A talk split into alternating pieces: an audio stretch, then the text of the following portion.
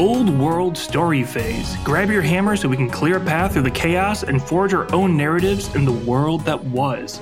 Your supporters through the sands this episode are. Hey, I'm Paul. And uh, you know what? Today we're going to be in the world's edge mountains. Or, you know, for those in the know, the, the Derbyshire Dales, which, which are neither old world nor mountains. But, you know, it is what it is.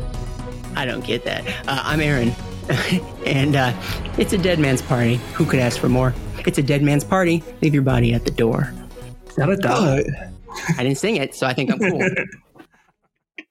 it's pretty close. Speaking of dead men, I'm Tristan, and I'm the undead life of the party, uh, dropped in from the mortal realms, uh, here to talk about some old bones. All right. And I'm Will. And guys, what did the Khemrian bring to the canned food drive? What? don't Will. What did he bring? Settra the non perishable. Oh, you don't serve Sat after the best before date. That's because he doesn't have one.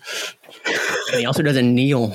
In this episode, we cover the lore of the Tomb Kings of Khemri. Get ready to hear a whole lot of grand titles, creaking bones, and tales from the olden days.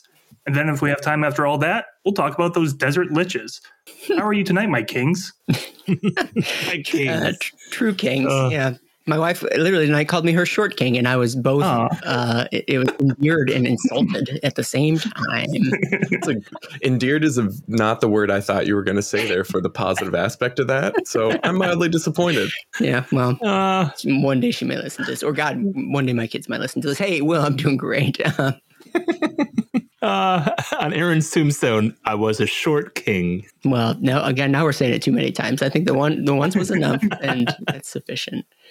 I don't know how short is five seven. It's not. Yeah, we don't want him to raise up from Yeah. the dead. Uh, I'm also doing great. I'm ecstatic. I'm really excited to be here. I've listened Yeah. to almost every single show that's ever been made. So here's to that. All I have to say is, where's Eric?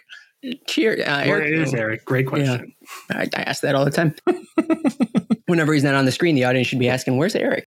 Where's Eric? I'm feeling great. Paul, how are you? I am doing wonderful. Um, we are expecting a big snow day tomorrow, so I might actually get some hobby done, which would be super fun. and Oh, that would be nice. Um, my latest hobby has been to paint a single Stormcast that I have from Adepticon last year. That's not enough. That's that's just like one. That's like one dude. What are you gonna do with that single challenging Stormcast? me on paint time? Is that what's going on here? I feel like a front. Kind of a little bit. We'll, we'll talk about hobby in, in a moment. no, it, Um, it's fine. I, I- I really like the paint scheme, so here I'm going to grab it quick. He's gonna grab it quick. He's in the meantime, hey. Will, tell me about you. How are you? How are you? Tell me about you. I'm doing good. Um, looking forward to that snowstorm to also maybe hopefully get some hobby done. Oh my God, we're lunatics. I, I God, this snowstorm is the worst thing that's happened to me. I think probably ever. Um, and then I have so many kids. I don't want a snow day. It, it We depends just on had we just had two weeks of uh, break. I, I got time for this. It's so much work. Yeah, raising my own Shoveling's my children. respite. raising my own children? What? no, can't do it. No, I don't. Wouldn't even know how. Frankly, Frankly, don't call me Shirley. sounds like a good segue. I I'm not support turquoise. show. To, I'm Yeah. not running the show tonight. Right. Which is one of the interesting things. I have to wrangle you all together. Uh Good luck. So, Aaron, what have you been doing in the hobby? Okay, I'd love to tell you. Um, in that I'm back to filing my gnarlwood terrain, the bane of my existence, and it'll probably kill me. But this is I don't know the four, the no, probably the sixth tree perhaps that I'm on. I don't I can't remember what set it is. Honestly, I can't remember what day it is or what my name is at this point because there's just been so much gnarlwood terrain. Um, but back to the trees, um, and we'll probably until again the the day they put me in the ground. But that's what I've been working on. Gnarlwood trees. Chill. Tristan, what about you? I've I've had a mad dash personally of the last I don't know four or five days. I did, did a big respite. I did a big like cleanse of myself in the hobby for like two or three weeks around Christmas where I didn't do anything and I felt terrible about myself. But now I have done so many things in the last six days. I've built tomb guard chariots, more on that later. I've built skirmishing um, archery uh, horse people with skeletons. Um, I've gone insane and have cut, uh, I think, 15 now snake bows more on that later um, i've i've made terrain i've made um, a unit of spiders just because you know i thought i thought of with the people here Oh, yeah. I, um, and you know how tombs have like spiders in them. So Sure. I actually took the spiders from the um Battle for Skull uh, Pass. for- Yeah. Thank you. And I t- splayed out all the legs, reattached Mhm. them in different ways so that way they look they look more creepy and crawly. Mhm. Um, and Those are the best. those are they're they're pretty fun. It's incredibly annoying to do, and I almost cut myself twice, but thankfully I have a very sharp knife. Um, and You're then the better other than thing I. I did I cut myself like a hundred times on those.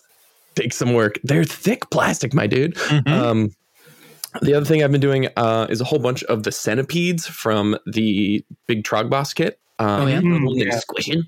Um, Yeah. I'm taking that and I'm putting it on a base, removing the fist, and then making it so it's crawling through the sands. So that way, Yep. like each, each thing has its own little creepy crawly. Because you know who doesn't love creepy crawlies? And I think I've assembled, um, yeah, okay, so two two out of three. Two out of three. So fi- we're at a 50 50 ratio for the podcast. Pretty good Sure. For Yeah. a podcast. I think so. Exactly. Uh, and let's see what else I've done. I've built um this is all in the last like four days. I've built two Ushabti, I've rebased three different sepulchral stalkers, I've put paint down on a big um Necrolith Colossus, as they're known as now, conversion. I'll show you that one. Um So you must like Tomb Kings, is what you're trying to tell me. I'm pretty in. I may have been called into this episode for a reason. Um, and I built this big uh, Tomb King that's made out of like Magnus I the love the Red. face. Yeah. Thank you. Yeah. Um, yeah, it was like using a shoulder pad, but then I hand sculpted a whole bunch of the armor on it, and I green stuff, I blue stuff molded using green stuff, um, like press molds, That's a just whole bunch Mhm. of different weapons and stuff. I know, right? It's green, it's blue. What color is it? It's turquoise. And now we're back to turquoise. exactly. Back on theme. So my is only that a new is, one that you just put together? Because I feel Um, like I've seen one- a similar one that you've done. Yeah, so I've done so I had to rebuild this because it fell from I took it to a painting class to show people how to do like base coats. So that's where the green is from. Um and I dropped it whenever I was there. So all the weapons that are like pinned together and made out of green stuff all basically shattered and exploded. So I had to reattach everything back on, including the thing to the base. So you're saying you had So to that resurrect. was fun. Yeah, exactly. So here's my Uh, question. it's I- more of an arise than a resurrection. So you sh- you talked about all this cool stuff that you've done, but the real one lingering question I have is, how did you only assemble two Ushabti? Why didn't you like get a box of three or something like that? Did you get the blister packs? What's going on here?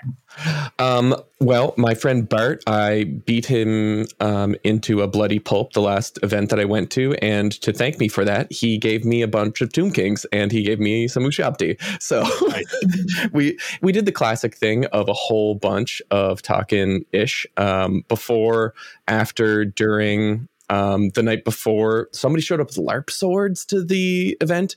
And so we were sharing a room together, of course, because we had been talking absolute garbage to one another for the for the month leading up to the event. And at 1 a.m., he strolled in, and I just beat him with the sword because he Mhm, was mhm. being too loud, and I was trying to sleep because I need my beauty sleep for whenever I arose. Mhm, um, mhm. But that's why I have two because the wonderful Barton Kelly gave me a whole bunch of uh, Ushabti as a thank you for beating his ass. Nice. If you hadn't beaten him, what would what would he have done with them? I wonder. Like thrown them away? Yeah. oh wow. Probably. So, so at this event, we had the big bit swap. So I'm pretty sure he was threatening just to put them in the bit swap. Oh, Mm. Like we, everybody, because everybody at the event took like bits to swap thing, and he just would have been like, "Hey Tristan, clunk. There's one. Hey Tristan, clunk. There's two. Hey Tristan, there's thirty Tomb Guard. What's up now?" But unfortunately, I took his head, and uh, skull Khorne does not care from where the skulls come from. There we go. Mhm. I'll drink to that. yeah. Oh, that reminds me of the end of the old world when uh, we had Settra talking to Khorne about what's going to Mhm. happen next. Ah, spoiler alerts, man. Um, hey, hey, hey. Well, I'd love to hear what what you've been hobbying on as of Not something late. we're gonna just skip past that. Uh, nope. I've been No, I've been spending a lot of time doing a different type of hobby, which is getting together the uh, battle pack for the 2024 Gibbering Dome Adepticon event. Oh, neat.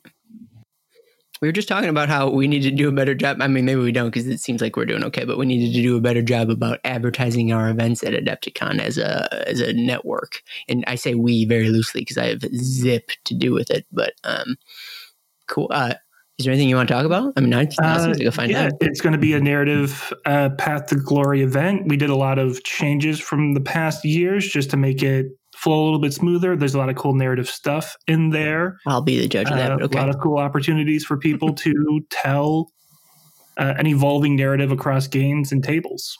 Huh, Also, neat. spiders will be there. Yep, well, a few. always. Whether you know it or not, you're gonna like swallow probably like nine of them or something.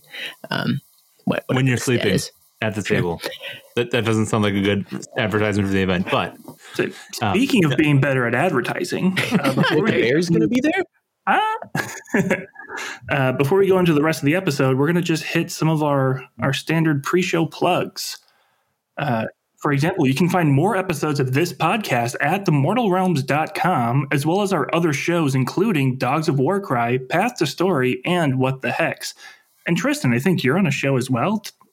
Ooh, I am. I'm on the show Party at the All Points, available on all places that you find podcasts. So professional. So professional. way more what professional than me. I, I just sit here and do nothing. Let everybody else read- do the work. Typed words. It's fine. You'll listen. You'll get to look pretty in a couple years. It'll be great. Mhm, mhm. Mhm. It'll A just like, silver, fade in. silver fox. Yeah. That'll be great. Yow!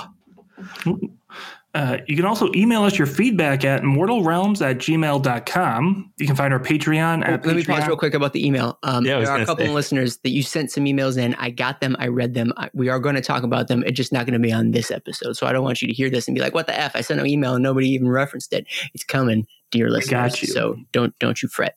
Carry on. I, I, I thought the show was What the Hex, not What the F. Got him. They're still making shows. Um, I'm just kidding. I know they. are. I'm just okay, Dave. I'm just Constantly. joking.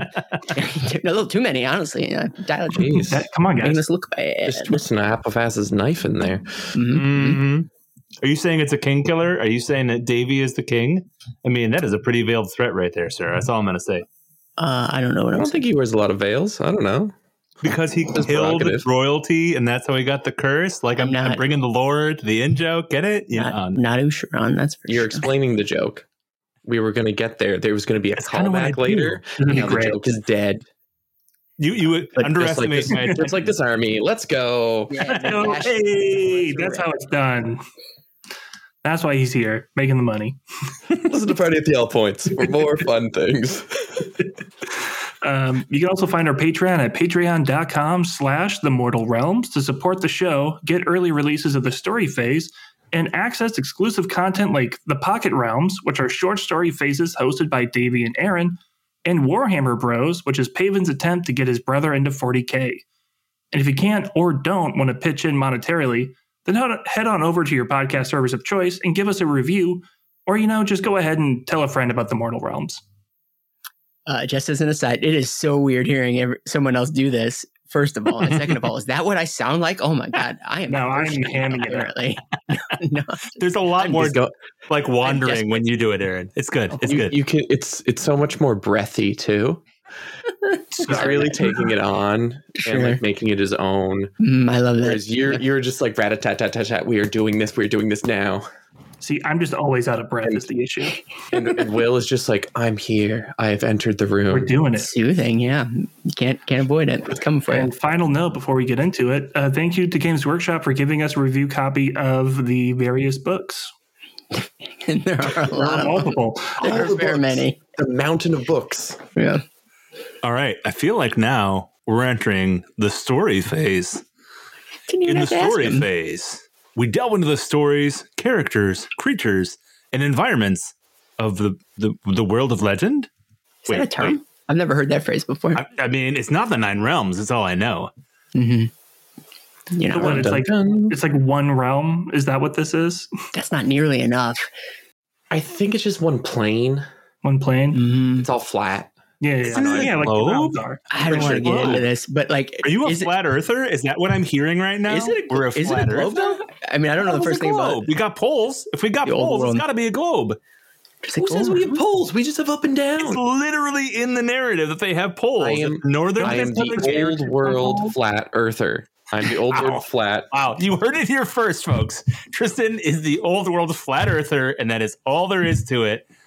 Man, we got the old world, we got the Southlands, we got Lustria, we got poles. Like, what is going on here? We don't have any poles. listening. I, I thought it was Kislev. Boom. There you go. All right. So yeah, we're going to talk about the Tomb Kings of Khemri. Uh, this is going to be a little bit different than our standard like Battle Tome episodes because we're pulling together information from the rulebook, the Arcane Journal, and a little bit of stuff from the Ravening Hordes book to make sure that anyone hopping into the old world kind of gets the best overview of the lore. And Tristan also has a pile of books with other lore as well.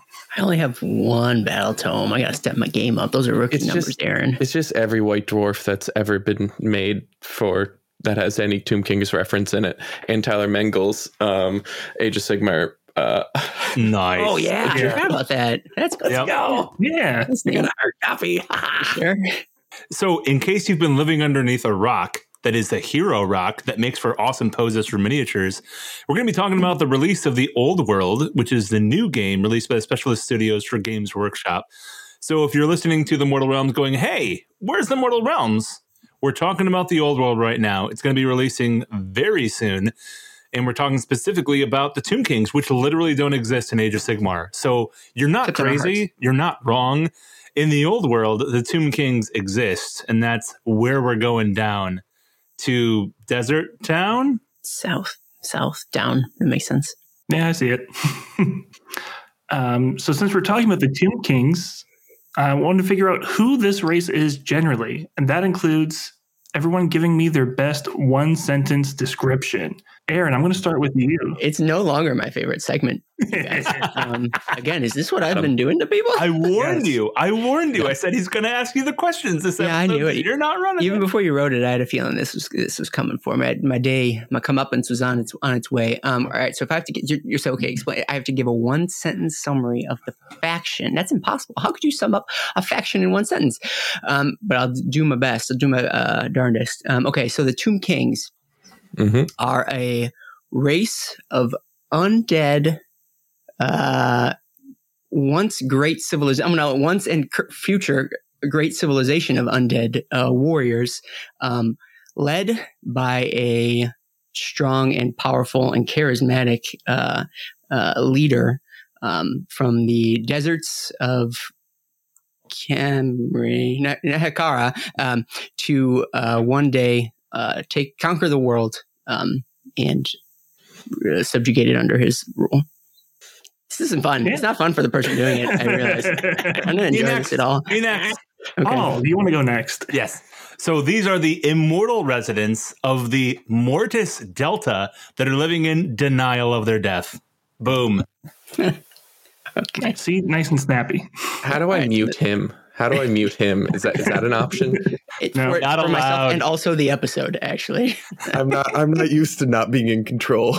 it's weird. I do not care for this whole dynamic at all. I regret it immediately.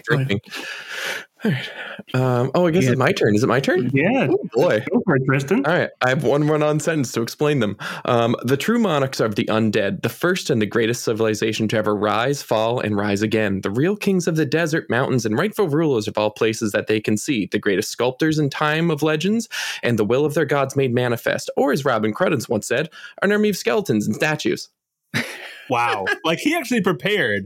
I mean, come on. Which is against the spirit of Yeah. the game. It's okay because he's a guest, so I won't give him a hard Sucks time to for it. suck. At least on the on the recording, anyways. but where was the pun? people I mean. Yeah. honestly, referencing Robin Cruddace, I, I appreciate, but there's no pun. I mean, come on. I don't. Who is that? I don't know who that is. Yeah, I don't know who that is. It's fine. It's just the guy that wrote You the see book. See what I deal with, Tristan? Yeah. You see what I deal with. I'm like, come on, Derbyshire Dales. Nobody gets that. Come on, here we here we go. There's there's the Fine. pun. It's fine. It's, okay. It's a great Fine. medium for puns when they're visual. He put a safety mask on. He put a put a mask Ah. on everyone.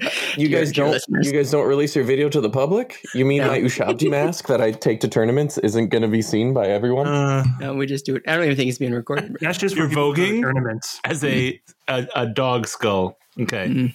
it's fine. Yeah, Take they were all Is that- great. Is that technically a dollar because he danced the song, or does he actually have to sing the song? I just have to sing the song. This is the rules of the game. I've listened to every single episode. I know the rules of this game, He knows and I know how to get around them. Let's go.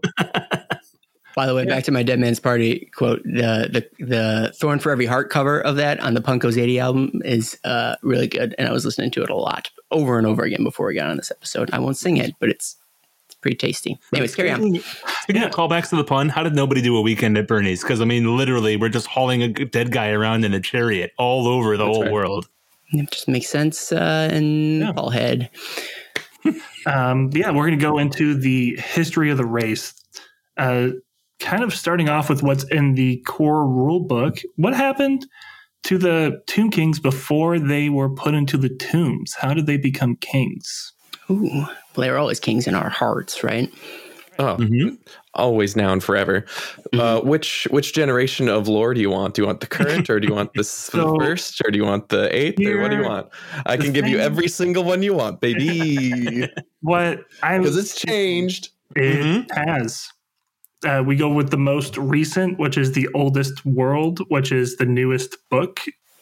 I, That I, makes my head just exploded. I don't understand a word Right. you're saying. Uh, But is this an unreliable narrator situation whenever the original texts are actually the more accurate, and then the current ones are actually the most blasphemous? Mm-hmm. I said the word wrong. Let's go. Blasphemous. It's okay. You're good. You're good. All right. Um. So, do you want me to go off? I can go off if you if you unless you Do want it. to go. I want to hear it. I'll go. Okay, cool. Um, let's proceed to my notes. All right. It's fun like that, right? Um, but no, I'll just do it off the dome. So the um, deserts of uh, Nehekhara first never had that name. They were first, just like everywhere else, a nameless plain wherever people would go.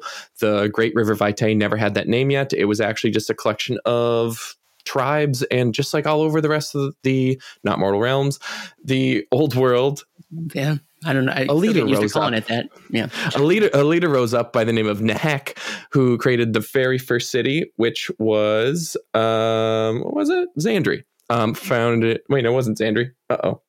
Uh, my my notes are terrible. What am I doing here? While you're looking Okay, up, so- is Zandri Dust still called Zandri Dust, or is it not called that anymore? It is. It is still called Zandri Dust, yeah. Yeah. Mhm. Oh, nice. Yeah. Cool. Anyways, So um yeah, so uh Nehekhara was officially given its name. The first city was made um and it was made by the great king Nehek, who was the first one in recorded history. They didn't even have language or words yet, but they had their civilization started. Then came more kings, and then the first one who had any type of words with it was uh Kesek, who made Numas, and then also um, then there was Zakesh, who made Zandri. So all the different cities started rising up, and at this point in time, it was the very first civilization in the world that was ever recorded. So by the time that we get to closer to more modern times, like 2,000 years even before the current timeline, um, the great civilizations rose up. City states were happening. There were um, Khemri was being in, was being made. Khemri is a really interesting city because it's either, as the current timeline says, the oldest city and the greatest and the grandest one, or Mhm. it's the newest city that was started by Settra, who is Mhm. the all-time greatest ruler of all time. Of all time. of all time, of Nehekhara. all of the Uh, and he yeah. started the city of Khemri as kind of a um, shout out to the city of Amarna, that was a, a real city that was made in Egypt. Um, but I think they retcon that to get rid of that reference to Egypt Mhm. um, because Prince Akhenaten or King Akhenaten started that whenever he was king, kind of like how Settra, after he became king, Mhm. um, made his own city. But they got rid of that. So we don't have to talk about that. So basically, desert. Um, it was like where the cradle civilization came from. Almost everywhere else was being like slowly populated by humans, but this is where civilization truly became. It's the first languages, the first art, the first war was started in Hekara. It is the most ancient civilization in the entire world. Yep. Yeah. The one of the cool things I saw from the like the book is that it's the first true human empire, Mhm. um, and I just really like that idea because everyone sees the Tomb Kings like, oh yeah, they're old, but uh, surely this the main human faction is the first human faction. No, mm-hmm.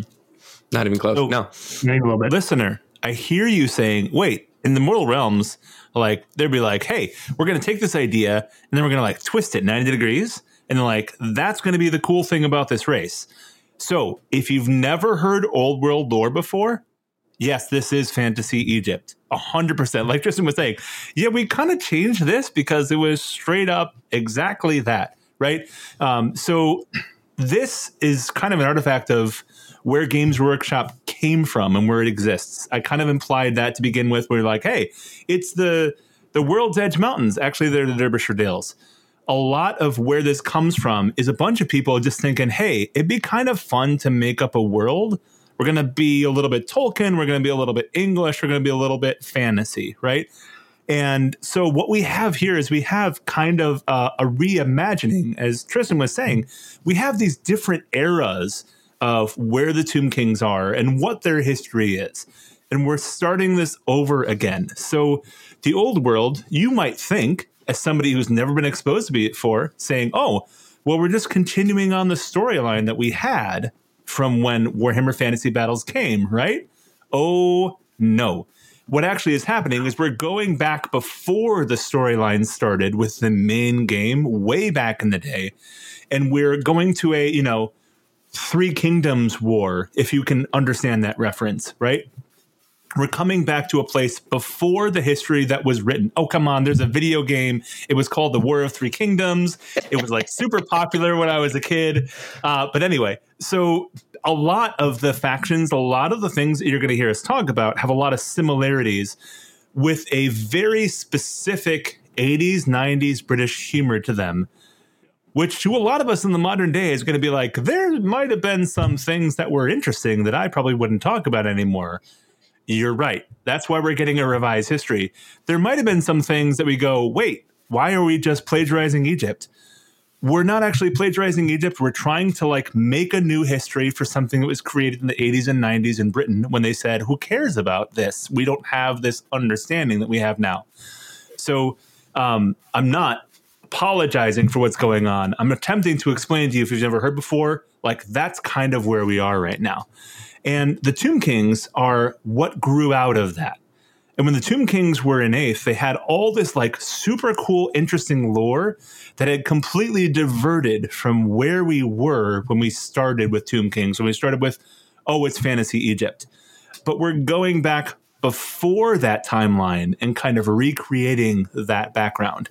So we're going to kind of, you know, recreate everything that's happening right now. Um, so that's where we're kind of starting from. And now that you know that, we don't kind of have to reference that history anymore and we can just kind of enjoy what's going on. But if you've never heard of the old world before, it might have been a bit confusing. And no, you're not wrong. So what you're saying is that we're not plagiarizing Egypt, but rather Egypt is plagiarizing the Tomb Kings. I think is the oh, 100 percent at this point. That's like, what I heard. Yeah. I've yeah. been oh published gosh. for 50 years. I oh, I love Tristan is literally covering his face, which makes for great radio. Uh, but yeah, so we get some super fun things going on here. Um, I, I think it's wonderful that they actually this is something that they're doing now that they had not done in the past, and they're like, hey, we're going to assume you know nothing. Yeah, and assuming mm-hmm. you know mm-hmm. nothing, we're going to build from there. We never got this history in Warhammer Fantasy Battles because it was so much off the cuff of like, oh, this place exists. There's this war that's been going on for 50 years. We're going to give you a two paragraph explanation and then move from there. Right? We're yeah. actually getting where did this race come from? Like, really? What was the first city that was built? We're getting a lot more exploration and we're getting an actual setting for a game instead of we're going to build some miniatures and then create a setting around the miniatures that we've been making for a while. One of the cool things that GW does is when they sculpt new miniatures, for example, the Bretonnian Knights on foot, for example, the Bone Dragon that comes with two kings. The rules writers actually go and talk to the sculptor and say, Hey, you made a cool miniature. What do you want me to understand about this miniature? And how does that translate into where Tomb Kings are going? And we're getting some of that now. And we're getting that from the very beginning. So I talked for a long time, so I'm going to shut up now. Outline be damned. Um, yeah. Um, As always. I will just throw caveats in there um, because some of the things that Tristan mentioned of like the first cities and cool things like that are from the older books. There is the things that came out in these books are very not super in depth. Like, yes, it's assuming you know nothing, so it's a good primer, mm-hmm. but it mm-hmm. doesn't go yeah. as in depth as some of the older information that people can find sure. on mm-hmm. the setting. No, it's a great point. Like you, you're able to go back and you can check out these ancestral texts, as I like to call them, or just Yeah. hit up any kind of like wiki because like they'll Yeah. have a lot of the answers too. But I think it's a, as Paul just said, it's a great jumping in point because it really explains that yes, this was like the first civilization, the first empire that rose up. It ended up conquering almost all of the map that is um, in the old world. Like that, that's one of the big things is that they were the first massive empire to rise up and to fall. Mhm. Um, the and I think one of the great things to point out would be how they fell, why they became how who they are. Like, sure, they were this great civilization, but what led them to where they are now um, in the story? Hey, Tristan, I bet that we're not going to hear anybody that we know from Age of Sigmar when we talk about that, are we? No, probably not. Definitely, No, definitely never. not. So No bums. No bums. yeah, No uh, bumps. distant both in time and in space. There's no way there'd be any connection to the mortal realms whatsoever. Gosh, no. Um, well, uh, Anyways, anyways well uh so as a as like we were saying like this empire rose up was huge. Um it was a whole bunch of different city states. Like there's lots of different places all around this desert that has these uh, rivers flowing right through it just like the nile. Um there's a few different ones though. And so like all these different city states have popped up in the little spots where like life is ever was flourishing where all the oases are in this grand desert. Um and this is all happening while every other civilized every, other civilization of man is completely in the tribal stage. Living in Uh, huts and stuff. yeah. And as you know as city states love to do they ended up getting kind of distracted after expanding for so long then they decided to turn their eyes more inwards. And all of a sudden the time of strife as uh, we'll call it strife in the great land as they call it in the rule book um, happens and they start doing a lot more infighting. So city states are attacking each other. They're raiding other parts of cities. Like other cities are rising up and falling. Like all of a sudden it just becomes a land of war. And with that a great conqueror emerges Settra the imperishable as he is known or the king of kings uh, as he's known in his lifetime. What else is he known or known as? In that he's got like a million titles. I was, I was hoping you I knew a couple gonna off the top of your head. oh, you mean I was going to say, you give me three, you give me three seconds, and I'll be able to get it because it's on the tip of my tongue, and I used to be able to do this from the rip. There's, And there's speaking of countless. the I mean, Will, what do you got? I was gonna say, you mean O mighty Settra, great king of Nehekhara, the imperishable, Kemrakara, king of kings, opener of the way, wielder of the divine flame, punisher of nomads, the great unifier, commander of the golden legion, sacred of appearance, bringer of light, father of hawks, builder of Mhm. cities, protector of the two worlds, keeper of the hours, chosen of Ptra. Didn't pronounce that right. Uh, okay, Yeah. Uh, High Steward of the Horizon, Sailor of the Great Vitae, Sentinel of the Two Realms, the Undisputed, Begetter of the Begat, Scourge of the Faithless, Carrion Feeder, First of the Charnel Valley, Rider of the Sacred Chariot, Mighty Lion of the Infinite Desert, Lord of the Shifting Sands, He who holds the scepter, Great Hawk of the Heavens, Waker of the Hierotitan, Monarch of the Sky, King of the Shifting Sands, Champion of the Gods, Hamilcar, and many, many more. oh, you mean that Settra? Okay, okay. Now I understand. Yeah, I that know guy. which one you're talking about. guy, Yeah. yeah, the golden, the golden hawk of the desert. Um, he he rises up and he unifies all of um, all of Nehekhara. He conquers the entire place, which is ridiculous if you think about it, because it means that he's conquering basically whole empires of onto himself. Um, the the uh, Arcane Journal actually goes into specifics as to why he was so successful in doing this. It's pretty cool. I really enjoy it. Uh, but Settra rises up, conquers everything, expands even more northern and more southern into the world, uh, conquers all of what Bretonnia is, all like even goes up into the more northern wastes of like the world. Um, and as he does that, he's slowly aging. And as he's slowly aging in his victories, he's just getting older and older and older. And you know what? As uh, LeBron James likes to say, Father Time is undefeated. Um, but he is holding it off as long as possible. And he becomes obsessed with death and the idea of extending his life. So he gets his priests to create the mortuary cult. He is the very first priest king of Khemri. He is the person who says, We have to solve this problem, which is me dying.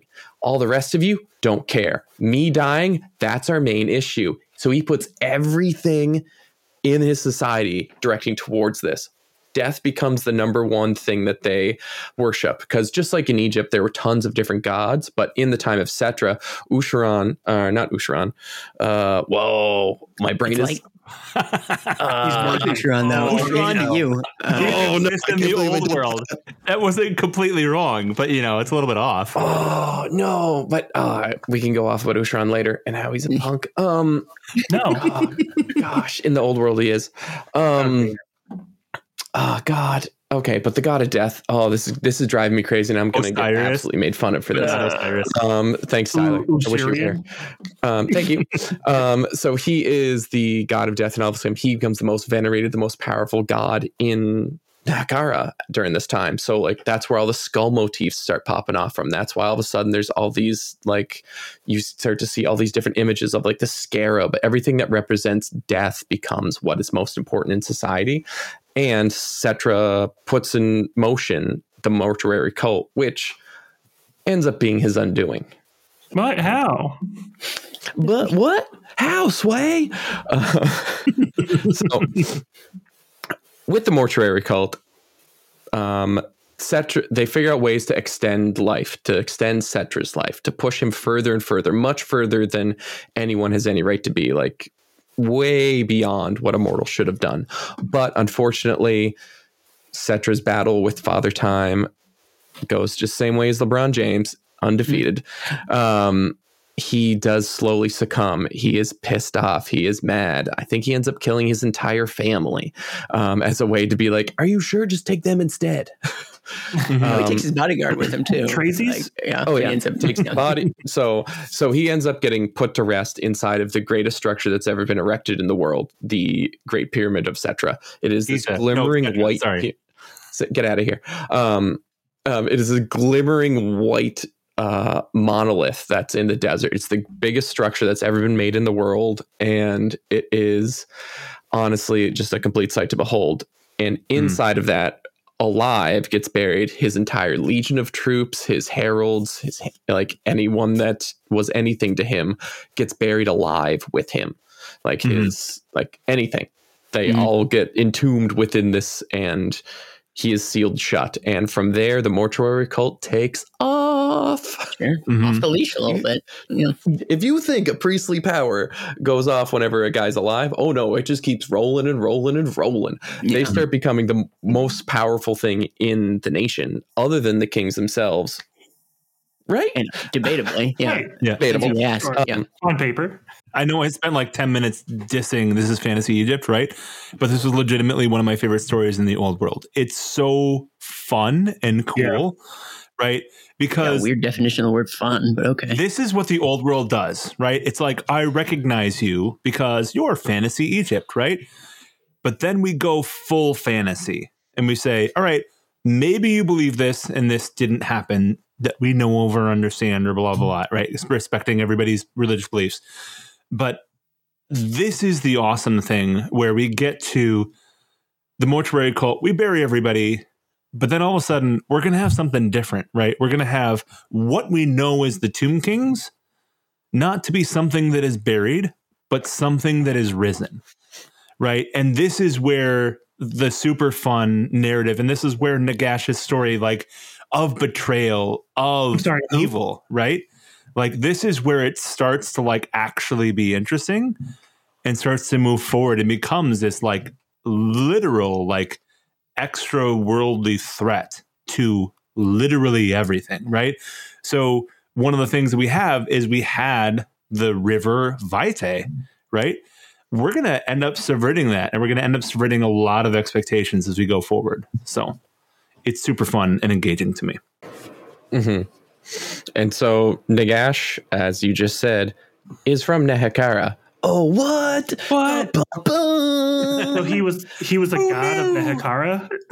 No, not even. He was uh he was Literally the a s- punk. he he was he was the second son of a king, so he was destined to be in the priesthood. His brother was going to be the going to be the actual king. He was going to just be his head priest. Nagash didn't like that, so Nagash ends up like completely dedicating himself to priesthood. But dun dun dun, he kills the whole of his family, and he's amassed enough power through the priesthood to go on to the throne of Nehekhara, to go onto the throne of Khemri, and to take over everything. Um, the full megalomania kicks in. He gains um, all of the power. He takes over. Like this is a few, like I think two or three hundred years after Settra, maybe five hundred. Um, like he said, passes away. after he started. Yeah. Yeah. So, um, like long dead. And so Nagash takes over and it goes, oh boy, it does not go great. Um, he goes full insane after murdering his family. He um, starts to like put a tithe out and demand that all of the different cities pay him tons of money so he can make his own great pyramid even bigger than Settra's which up until this point was the biggest structure. Everyone still 500 years later was terrified of. They didn't want his ghost to be pissed off at them even for a minute. So all the other structures that have been built, because things have been rolling since then with the mortuary cult, um, every priest, every king has had their own little structure built or massive, gigantic pyramid, um, city, whatever. Um, but they've always been just a little bit smaller than Settra's because they didn't want to piss him off. Not Nagash. Nagash firmly believed that he was more important than Settra and built his own gigantic black pyramid from imported stone from I don't remember where. Um, and Fun bit about Madison, Wisconsin, which in which many of us live, but um, the buildings here around the state capitol are not allowed to be taller than the state capitol. So if you look at our skyline, like legally, every I'll say skyscraper in quotes is like just a smidge shorter than the actual capital itself. because it's so cool. Um, also, our state capital is like five feet taller than every other capital that's a state Yeah, because they're like, hey, we're the coolest. So welcome Yeah, to we are. Wisconsin. we're um we're not so one quick thing with PEI where I'm from. Sure. Um, for the longest time, you weren't allowed to build higher than three stories because they were worried that the buildings would fall into the earth because we're on top of a, basically a sand dune. yeah. And so Yeah. you weren't allowed to be taller than the church. Okay. Oh, wow. basically the same thing. Um, and you and like people have gotten special building permits to try to build bigger buildings on PEI than that over the years, and several of them have been have actually been too big and have sunk into the ground. Oh, They were like, well, So no, they end up three in stories. short- Eventually, they'll be shorter than the church one day. As time goes Eventually, on. for the most part, they just get torn down. Yeah. But yeah, so that's that's my short king joke. Yeah, I want a quick nuance, something that uh, Tristan said, with a little bit of extra old world lore, if you've not heard the old world before. Um, so, magic is something that is cool and interesting in the old world because it's not native like it is in the mortal realms. It's something that really has to be taught and understood. Uh, whereas in the mortal realms, you can literally have somebody that's like, hey, oh, all of a sudden I've decided I can make fire. Hey, I can make fire out of my fist because it's cool, because magic is like super present and enervating into everything and everyone, right? You go to the realm of fire, you're going to know that fire magic exists because somebody's going to be using it. Somebody's going to be harnessing it for a device. In the old world, it doesn't work that way. Magic is something that exists, but the vast majority, in fact, like pretty much everything that we know of magic, comes from this race called the Old Ones. And the Old Ones taught magic to the Slann, and then the Slann taught magic to the High Elves, and they taught magic to the humans. And there's all these like kind of nuances, and and they taught runes to the dwarves because they're not magic.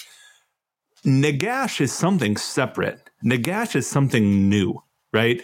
Because Nagash didn't say, let me learn something from you. Nagash said, I will take something from you. So, this whole idea that I'm going to defeat death, right? One would say, if you were from, say, a mortal realm's perspective, I'm going to take the amethyst wind and I'm going to become a master of that, right? In the previous old world lore, which to be honest, I haven't found the connection at this point, um, he captured some dark elves and tortured them to death.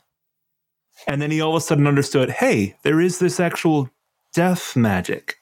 Like he is such a anti-hero that he created his own magic. Necromancy wasn't something that was super widespread. Um, it wasn't something that was super noticeable, especially not in Nehekhara, right? But he was just like, I am so obsessed with this goal. I'm going to figure this out. Nobody really taught him anything about this death magic, anything about raising the dead, right? But he's like, but this is my goal.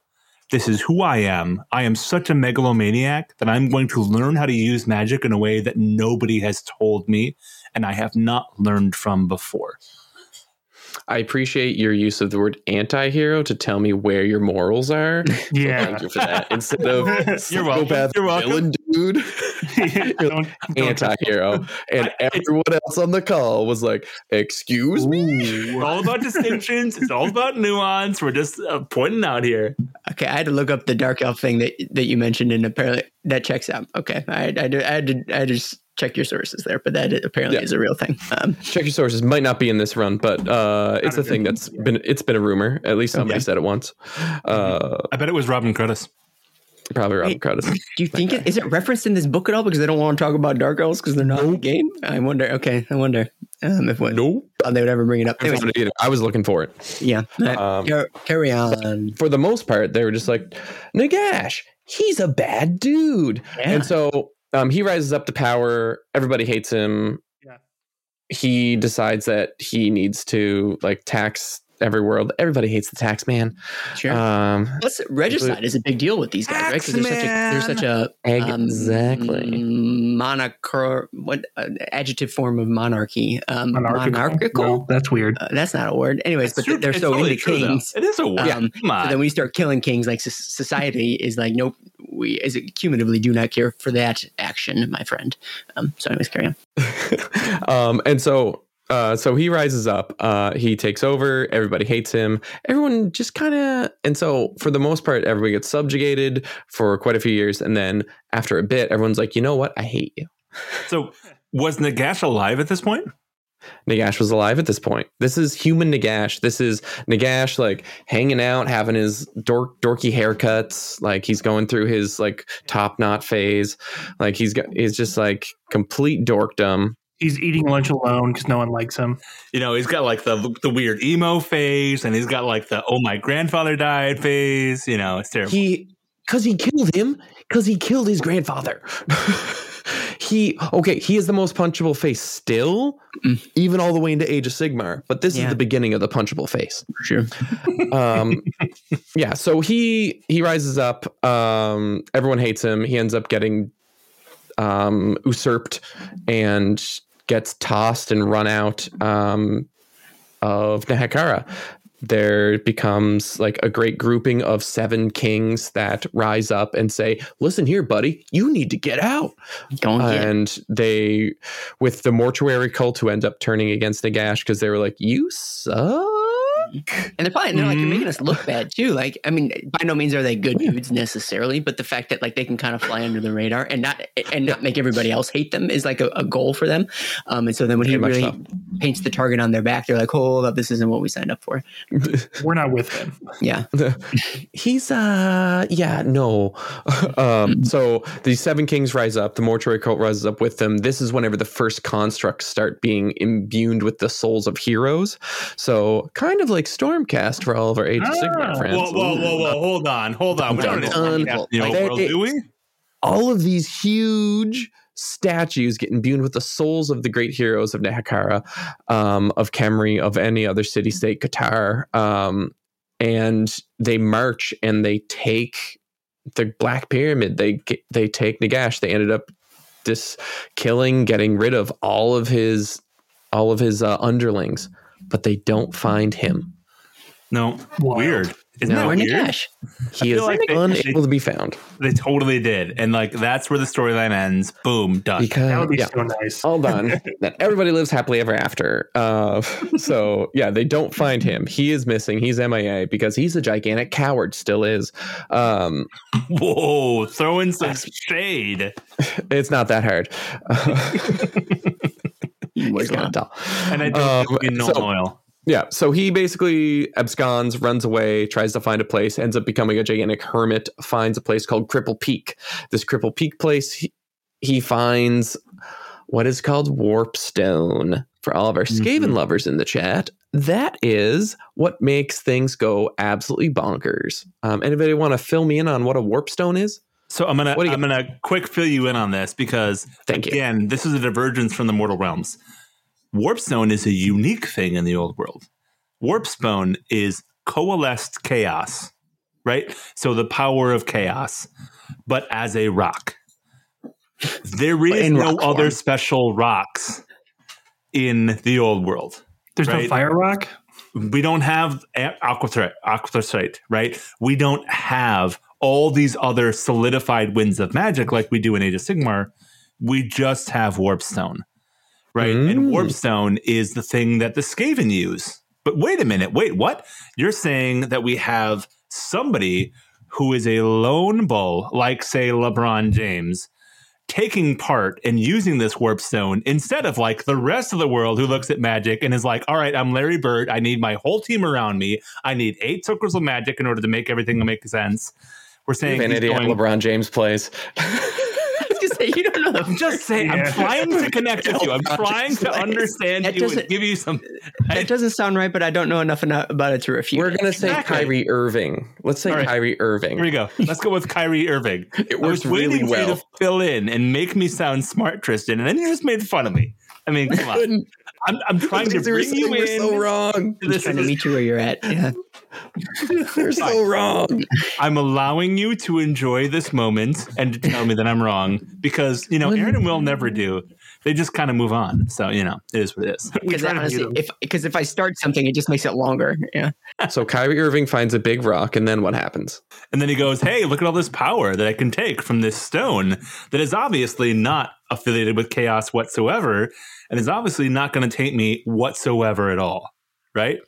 Because look No. at me, I am so cool that I learned my own school of magic that nobody else knows." Because you know I'm super cool and I'm Nagash. Yeah. Better write it down. Yeah, exactly. So, you know, say, uh, you know, it's weird. If I were to write something down and if I were to say Nagash, I'd be like, hey, am I going to write it down on the papyrus? I know. I, I don't think I'm going to write it down on papyrus. Am I going to write it down Not on cool say, enough. a plaque like the, you know, the lizard men yeah. do when they Nerds. solidify Mhm. their thoughts Too into hard. words? No, no, that's, that's, that's, that's too like firm. Like I could bludgeon somebody Steel? with that. No, Like a I don't think I'm going to of do that. rock. No, not Could you go grosser? Like, could you could you make it grosser? I think I feel like that's maybe the direction you want to go. Well, I, I feel like I could make books, but I could make them out of the flesh of people. There you go. Super What gross. yeah, I think you got it. right. I, I think I think that's what I would do if I was in the gash. What do you think, Tristan? Do you think that's what I would do? I feel like I would do something else. I think I think I'd do something else. Me, Aaron, would I do don't know. different. Yeah. But the gash is built different. Yeah. Damn right. Build board tough. Um, so He's a making Chevy books. driver. He found uh, Warpstone. He's in a place called Cripple Peak. Why would you hang out in a place called Cripple Peak? That doesn't seem like the, the most appealing uh, destination. Nobody else wants to go there. Oh. Nobody else likes you, and nobody else will come find you. yeah, it's true. If you're the No. if you're the biggest herb, you'll be like, oh, sick. It's it's kind of like Foggy Bottom. Continue. sure. Um, and he's running experiments. Is it here? Is it here where he starts making skellies? Is like, is this wh- where we make the transition? Um, Yeah, yeah. yeah. Okay. So here's he here's where he starts. He starts raising the undead. He starts having cults of people also living with their Oh yeah, like true. ancestors.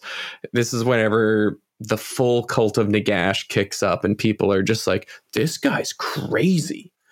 Yo, great uncle Dave, this guy's crazy. And great uncle Dave with his one arm goes, totally.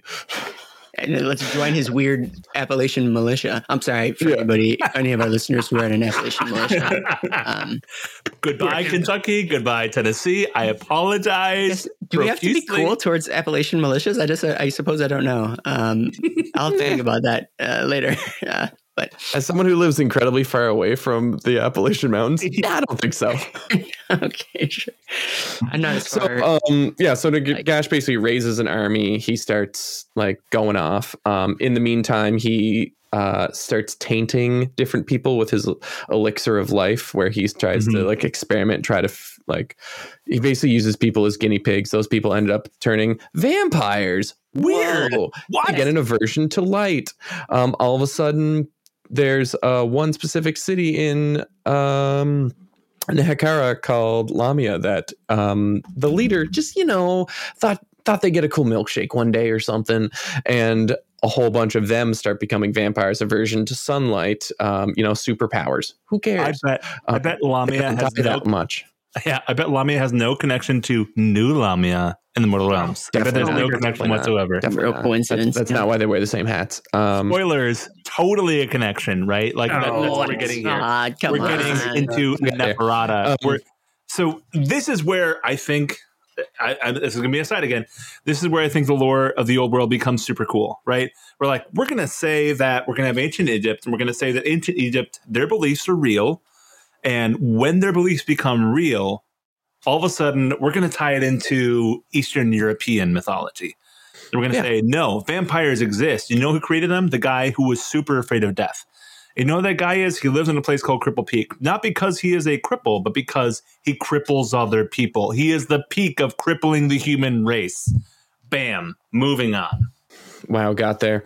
Um, yeah, this is the part where things get supernatural up in here. Mhm. Um, and so, and this is the point whenever Nagash marches down to Nehekhara and is like, listen, I came back for my stuff. and so he is just absolutely like slamming, trying to take over. But you know what? Nehekhara is like, "Mm, no. And they get together, they push back Nagash and tell him to go back to where he came from. They beat back the undead hordes. They come together as a nation and under the great new leader who hasn't a leader has, who hasn't been seen um, as like since Settra named Al Alcadizaar, and Mhm. he is such a G. I love this dude. He's one of my all time favorite heroes Yeah. in in uh in Warhammer. Um so he gets everyone together. He is known as like in being incredibly charismatic, kind, everything that Settra wasn't and never wanted to be, but he is like he is the coolest dude. And he gets everybody together, get tells Nagash to get bent, and then he gets pushed back. Nagash is so upset. He is so mad. He is just like so butthurt um, that he ends up po- he poisons the great river Vitae. The the the giver of life, the cradle of civilization was created from the way this river flowed. It's where people came to gather. It's where civilization itself, the first empire, truly rose up. He was like, "Nah, screw that place." Basically, poisons it. Poisons it with like a soul curse level of absolute, like chaotic, uh, undeath energy, and slowly but surely, Nehekhara starts to die. Nine Like, out of millions. nine out of ten people die. Al Alcadizaar has to sit on his throne and watch his people slowly wither. Plagues happen, like just people are just dying left, right, and center. And it only takes about 10 years for Nehekhara to become to go from the greatest civilization ever to being a husk of itself. And that's when Nagash returns. Still pretty great dun, though. Even even in Husk, still great. I think Yeah. it's still pretty cool. Um, and it's like it's like insult to injury that that um your guy whose name I can't pronounce Alcadizaar um, the fact that he he survives it all right and he has to watch it and like so he's hard to Mhm. inhale while he watches the civilization drop, which almost makes him cooler because like oh he also he's got he's got tragedy in his life too, which makes you Exactly. sympathize with the guy. Well, so one of the other things is he's not just like, hey, dudes, you know, like you're totally not great. and like I was there, and you were like, "Hey, I'm gonna beat you up because you're not a king, and we don't like you, and we're gonna throw you out." Right. so he comes back to Nehekhara for revenge, but then he fails. But then he has this whole ritual, right? And the point of the ritual isn't just to be like, "Hey, Nehekhara, you you're jerks," right? Like he's not just like schoolyard bully being like, "I'm gonna go in and poison your river." I'm going to go and literally take all of you. Right. So this nine out of 10 die is not because he's like, Hey, I'm going to bring you the plagues. He's like, no, no, no, you're mine. Right. I learned this magic and this magic gives me this power. And so he didn't just kill them because he was like, I hate you and I want you dead. Right.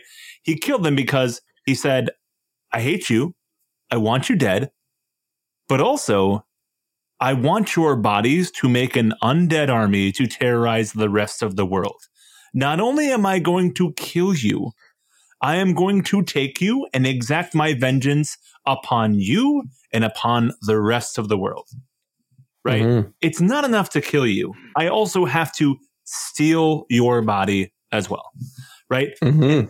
I feel like we've heard this plot point before in the Mortal Realm. Weird. Him? I was just about to say you're, you're, saying it with like some gravitas, like with some weight, as if like this is like this groundbreaking thing. But to your point, like yeah, this is this is always his mo. Like this is such yeah.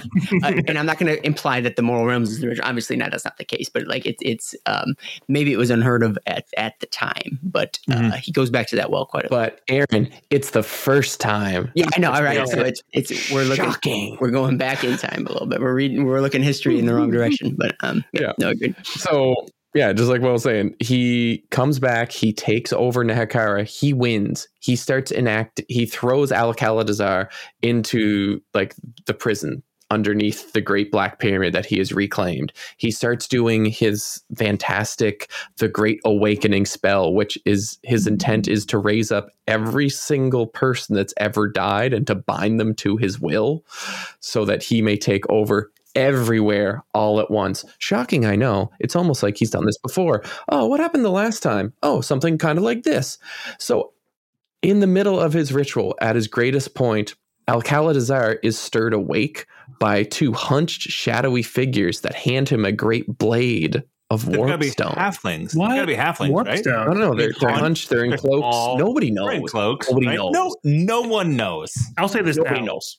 No one who uses Warpstone would ever be an enemy of Nagash. Throwing that out there. Never once. Couldn't be. Couldn't be. So he takes the Great Blade of the Destroyers, um, or whatever it is, and he walks up the stairs in a like stupor state. He's just barely like holding on, but his force of will is able to get him up the stairs to where the Great Ritual is happening, where Nagash is gorged on the souls of thousands of the tribes people that like saw him as a god the like the he's harnessing every wind of magic that he can find. He's grabbing at every piece of power he can to channel into himself to then cast this great ritual.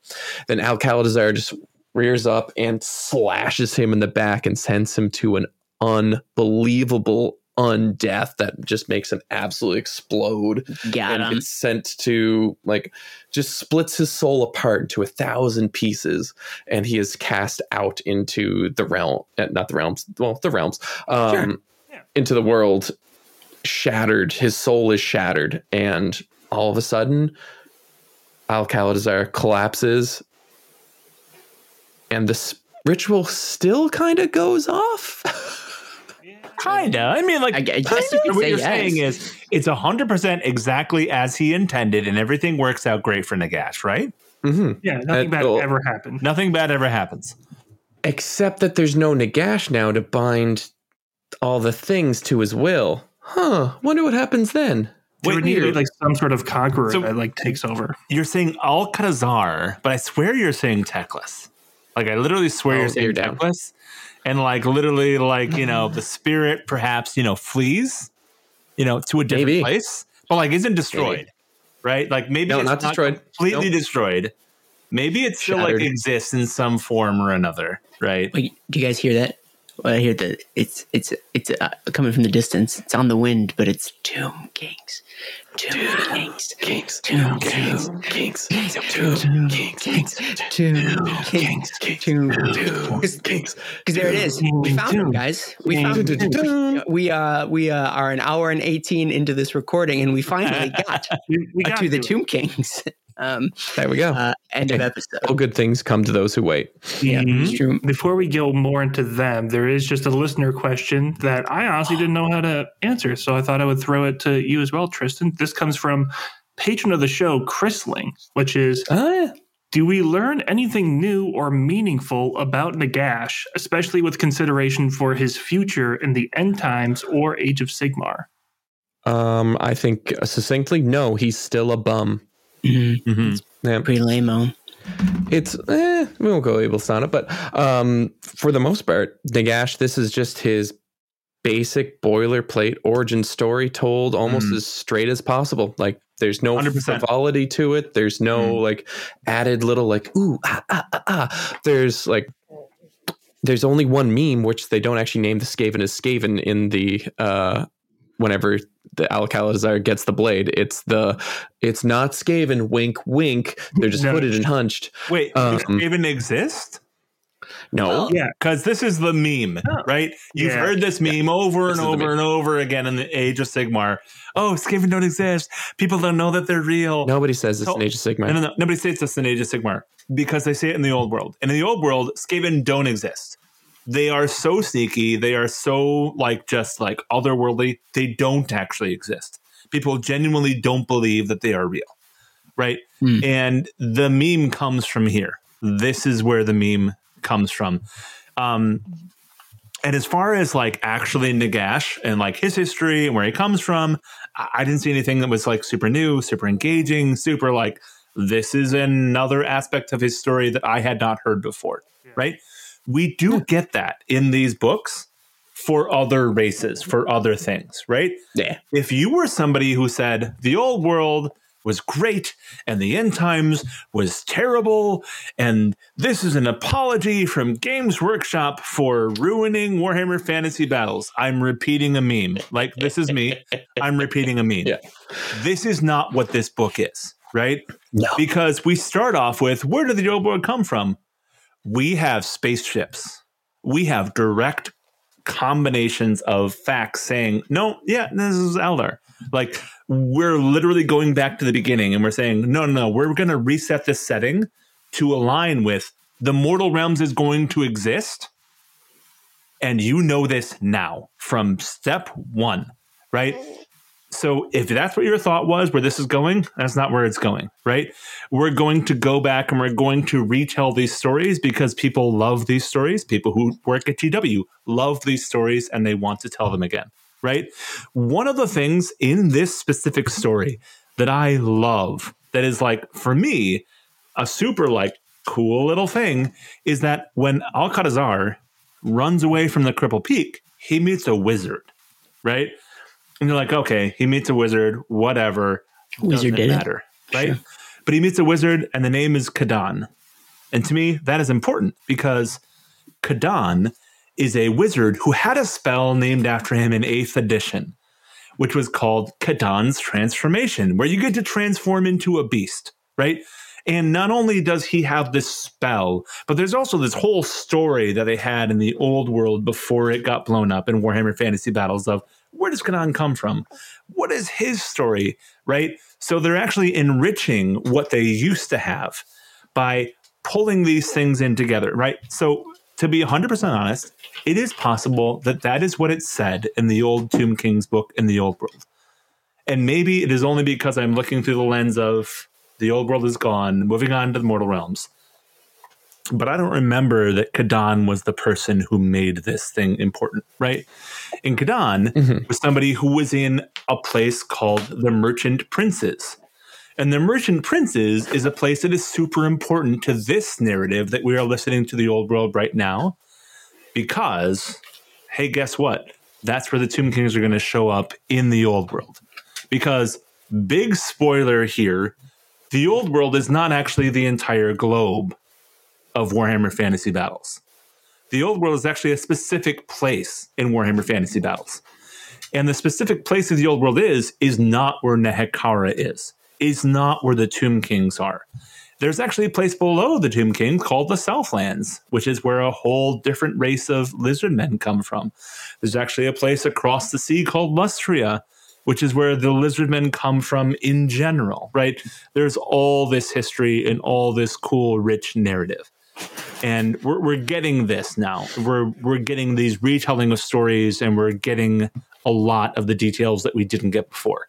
And for me, like that's the super exciting thing about the old world coming out is we're tying these specific things that we were never told because nobody that wrote a, a narrative in 1980 went, you know what?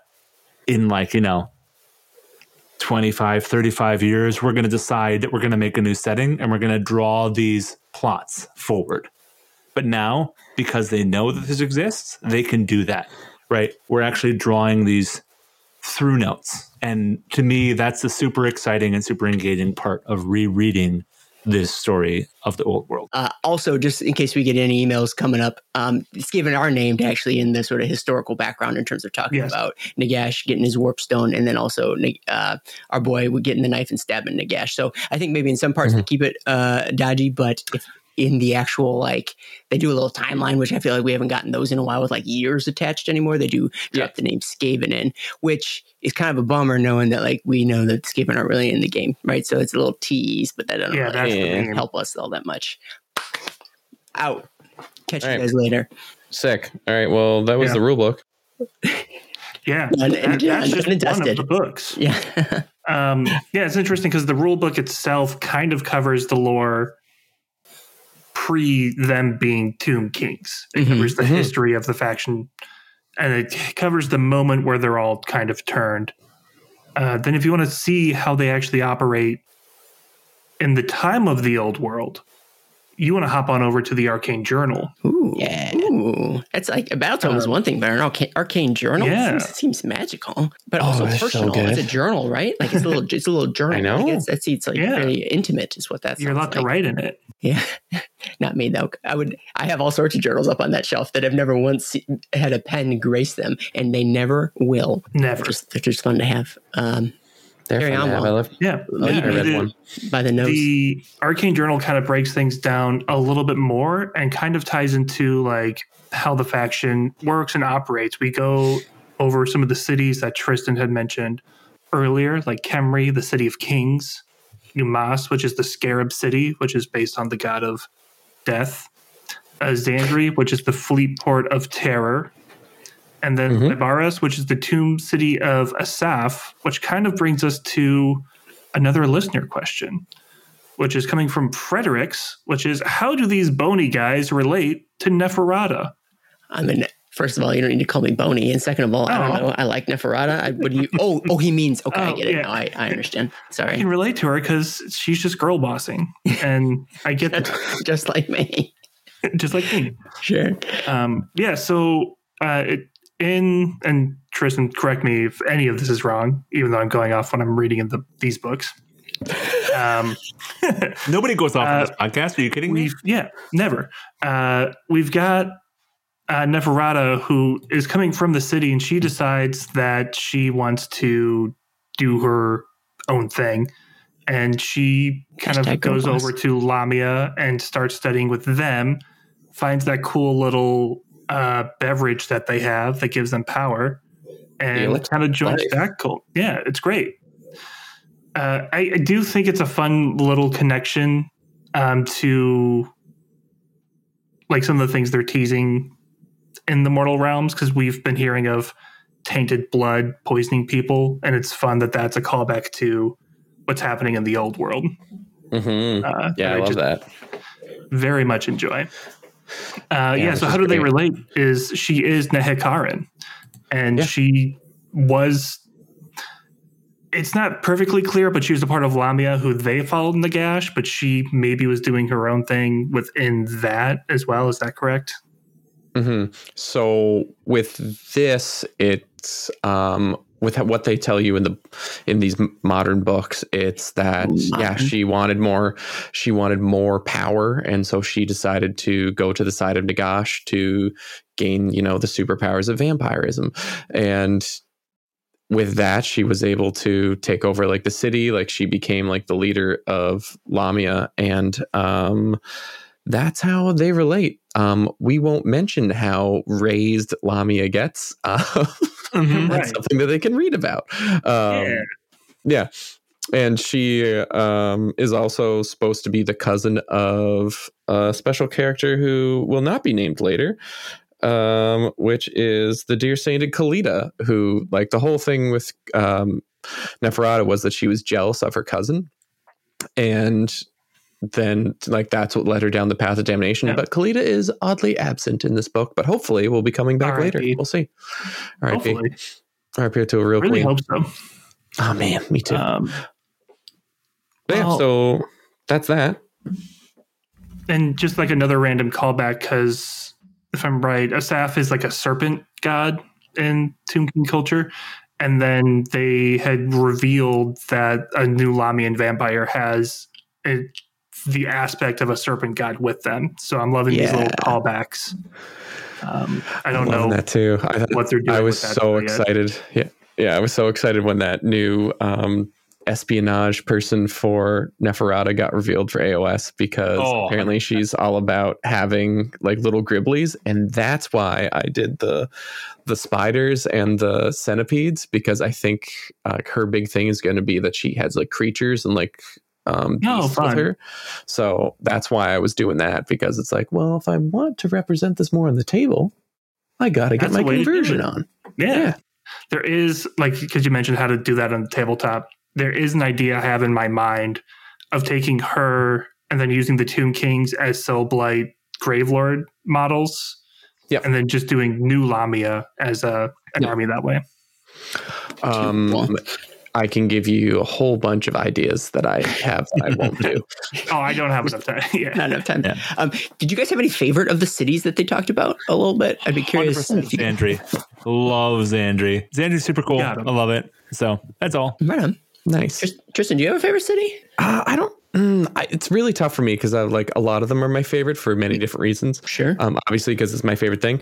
I really love. Uh, ah, God, I can't pick a favorite. Uh, Numas is one of my favorite ones, just for the idea of what it could be. Because Numas is, as Will was saying, the city that's like venerates the scarab, and it's all about. Um, it has a mixture of life and death within it. So like it has like a whole bunch of living people that treat the one of the kings of Numas as their god and that dude was like this is sick. This is funny. I like this. You guys can stay.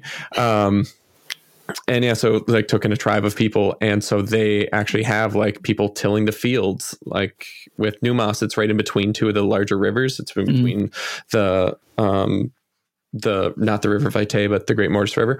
Um and and another one. And so like it actually has a little bit of vegetation. It can actually be survivable and so with that it's like you get this cool combination of like undeath and life. And so like that just makes my mind pop off where it's just like think of all the cool conversions that you could do. Oh my god. Right? Mm-hmm. and like the play styles like i think could be so much fun because you could have like a cool mounted army that has like the mixture of the different units and you could have this the humans be the chaff for all the tomb kings. It'd be perfect oh, mm-hmm. Um, yeah It is funny though, like the rulers is like, look at these guys, look at these guys farming. Isn't that isn't that crazy? Look at they're That's weird, food. right? That's that's weird. Yeah. You remember that? special that's special yeah I mean, actually, that's a good point. Well, I suppose they ate at one Yeah. point, so the, it's not a completely foreign or alien concept to them, but like they're getting a chuckle out of it in my Yeah. head. In my head, It's like parents laughing at something kids are doing. oh, you're gonna grow out of that when you get older. um, or you, when you become a Yeah. Uh, and I was gonna say I like uh, what is it Mahrak? Ah, Uh, yes, that's City of gonna be the my. Night. Mhm. uh, because it's King Phar who stood up against Settra and was pretty successful un- up until the day he ended up dying. He's like, "We did it. Settra's not going to take our city. Awesome." At that point, the mortuary cults weren't a thing, so I'm sure it was a shock to him when he woke up undead. Uh, what the heck is going on?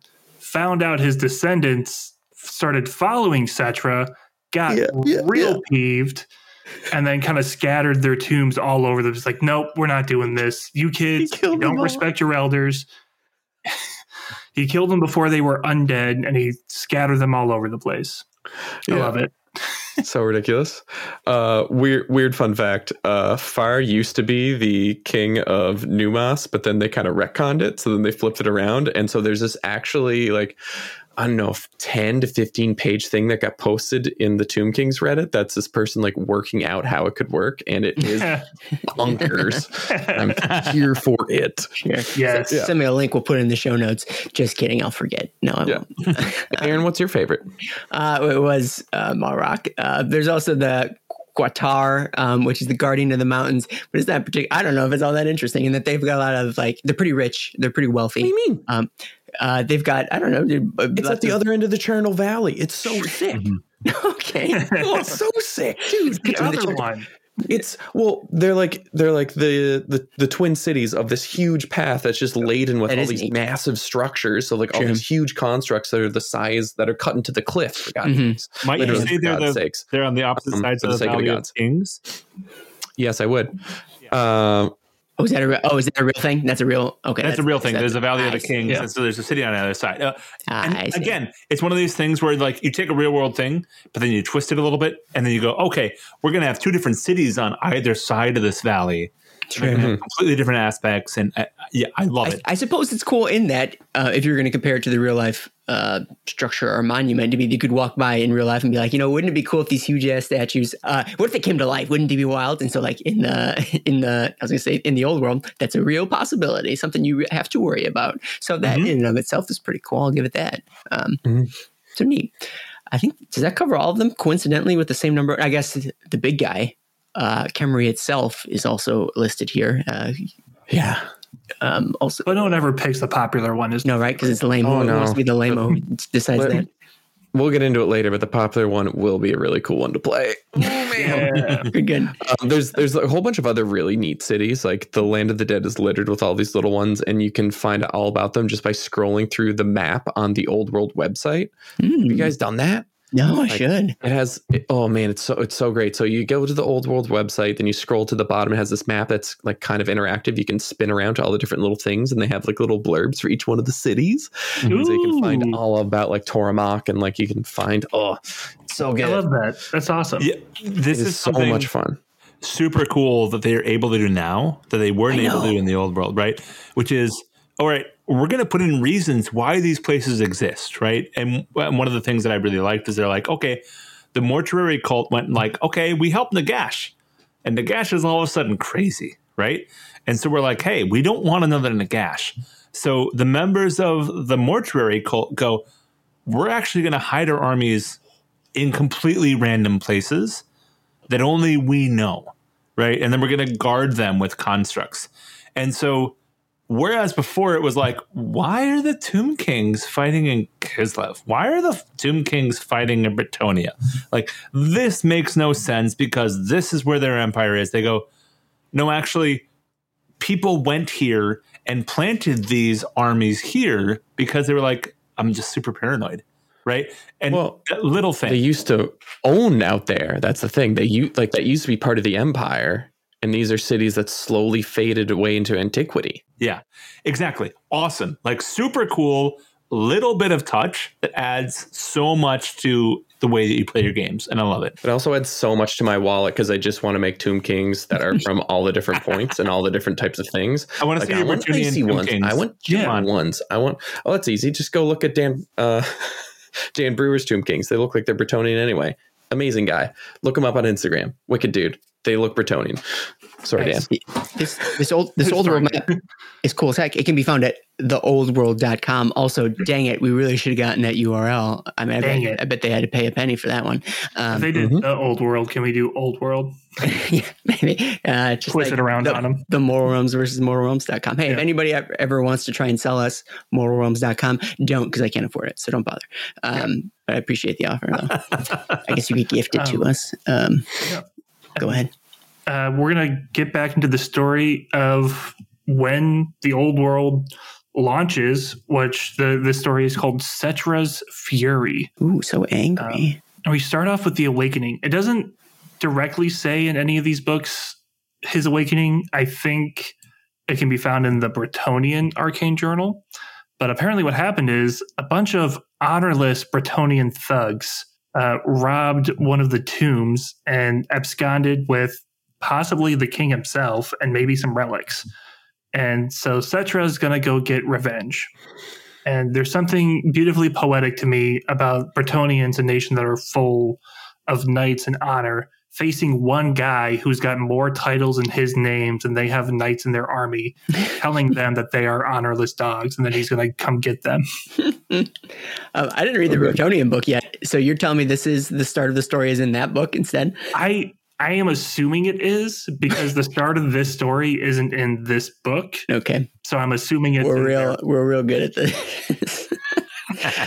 uh, we're Age of Sigmar podcasters. Um, so okay, but at the very least, uh, we know that the Tomb Kings are, are on a mission then, right? They're going to bring yeah. the fight northward, which yeah. Uh, is, I, I don't know how often that used to happen in the actual like confines of Warhammer Fantasy mm-hmm. previously. I mean, I guess mm-hmm. you could always argue that it would, but like story wise, I don't know if it happened all that much. It, it um, didn't happen all that much, no.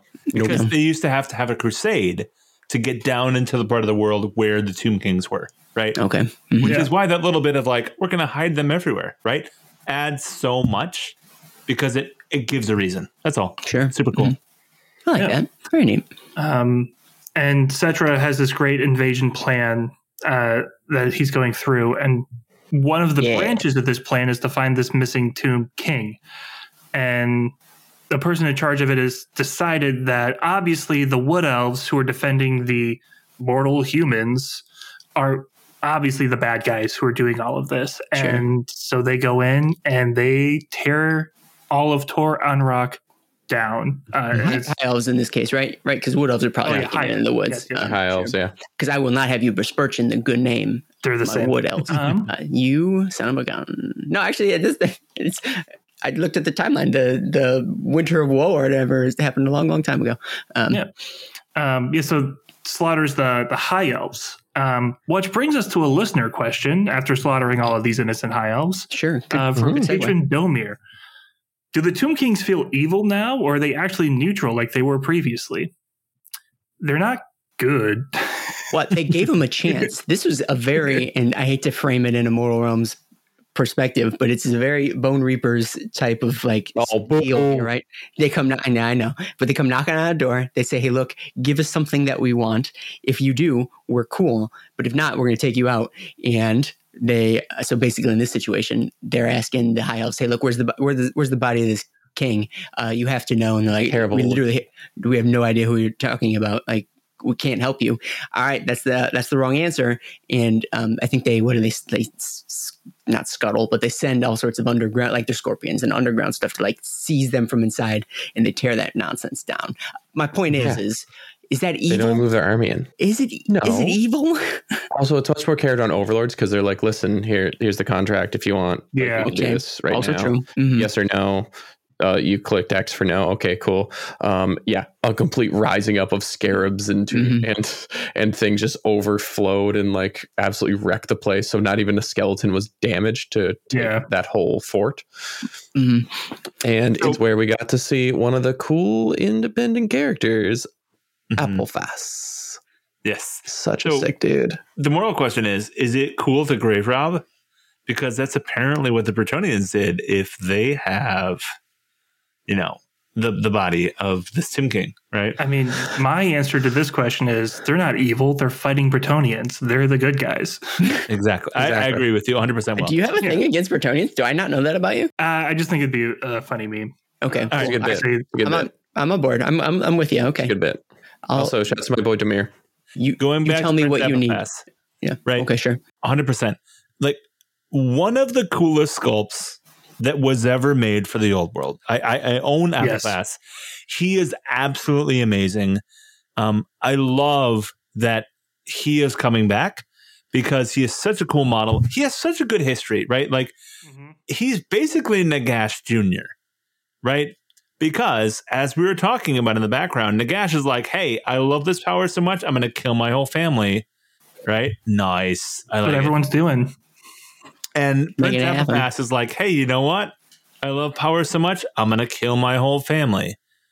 Right. And it's awesome. I, I, I love that they have this like actual narrative reason to move forward. Right. And, and we were talking about this elven outpost, right? We have actual battles that have real consequences. This is something that never happened in the old world. I can't tell you the number of battles that happened in Nuln. I can't tell you the number of battles that happened in Reikland. I can't tell you the world obliterating meteor that showed up in Mordheim that somehow never affected the rest of the realm, right? This is where Old World is going to be super awesome and super fun Yeah. because we're driving the narrative forward. We have a narrative, we are establishing where we are, and we're going to move forward, and I am here for it. Yeah, the thing I like the most out of this book is just the map that has the troop movement yeah. lines. Just like more of that. Every book should have that. Tell me Yeah. what is happening, in what order, how that is affecting the future of the campaign, and how that is moving things. Mm, it's so nice. Mhm. I really, yeah, I think this is a really great story since it ties in with the high elves, but then there's also that little subsection whenever a little, um, uh, a little another one of the tendrils going along ends up fighting a whole bunch of orcs. Yeah, So it's just, it's a great little, it's a great, great story that I think is really fun. This is what I love about Forge World, right? This is what I loved about Tamurkhan in the old world. This is what I loved about the Monstrous Arcanum. We get these super fun stories that move the story forward. And when we had them before, the old world wasn't allowed to move forward because the old world is what it is, right? Now, the old world is Forge World. We can actually move them forward. And we're talking about Kadon, right? The Monstrous Arcanum was one of the best stories I read, period, the entirety of the Warhammer fantasy battles. And we're getting this now in the main narrative. 100%.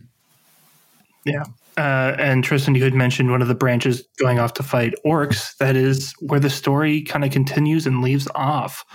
Because Mhm. Asher Tak is moving along. He's trying to find more clues of to where you know King uh, Septha Settra is. Yeah. And he, they keep on getting attacked by orcs. And he's like, you know what? I know what orcs love fighting. Mhm. So let's get a big fight going, and we're just going to wipe out these orcs. And he gets what he's asked for in a massive orc horde. And the leader of the orc horde has got this cool little banner on his back, which has got the rotting skeleton of King Settra. I like to think So- that it's like he's just like a little Wait, bit of what? this. Uh, this, this is what I love about Orcs in the Old. World. Why are they important? Because he's literally carrying the body of the main protagonist on his back. Yeah. Wait, wait. That doesn't make any I don't care. I'm an orc. It's what he's doing. on. But I love that like they're going after the Bretonnians, they're killing high elves, they're doing all this, and it's really just orcs and goblins like goofing off, doing whatever they want to do. Yeah, they just Classic. strap to the front to the front of their hot rod. You're just like, it looks sick, doesn't it? Yeah. Ah, Witness. shiny and chrome. yeah, so they end up having a big dust up, big battle, and uh, yeah, constructs do be constructing, and they just smash the living heck out of them, or un unliving. I don't know. No living, unliving, some, somewhere in between. Uh, I will say, at least in that part of the story, it ends right before the fight finishes. right. Because he's like, I know that I'm going to, I'm definitely going to win this. Nothing bad will ever happen. And I'm assuming whenever the Orcs and Goblins book comes out, we will figure out that something. Oh, you think it's gonna be like a like a jump from one to the next? to the I next? that's why that's why I think the story started in the Bretonnian book. I think Okay. we're going to see a th- like through line story across the Arcane Journals. Um, Ooh, because like, that's even on fun. the map, we've got high elf troop movements. So like, Oh, that's fun. I, I that is my belief, and I won't know until we see more. But Sure. Um, they, a- they used to do that. scry. They used to do that in Eth. Uh, Eth. Aaron, what is wrong with you? Eighth edition. Um, in that, uh, I think all the hardcovers in Eighth, um, there was a, a through line that was leading up to the end times, which I, I know people don't like, but I don't oh care. god, if we just Um, end times oh. again. Yeah, no, but I, well, yeah, I can't imagine. But it was cool that every single book you you I would thumb through it to find the blurb about whatever the on-running story was going to be because it was about all the stuff uh, before Sigmar's Blood, which is a little cool campaign book that they Oh, put out. That was the awesome. precursor to the end times. So this good. is back when I was actually into uh, fantasy. Um, Nice. I thought you say Warhammer. we, you know, back with into following Warhammer. You're not wrong. Um, so uh, good, like like Tristan said, he's using the local parlance.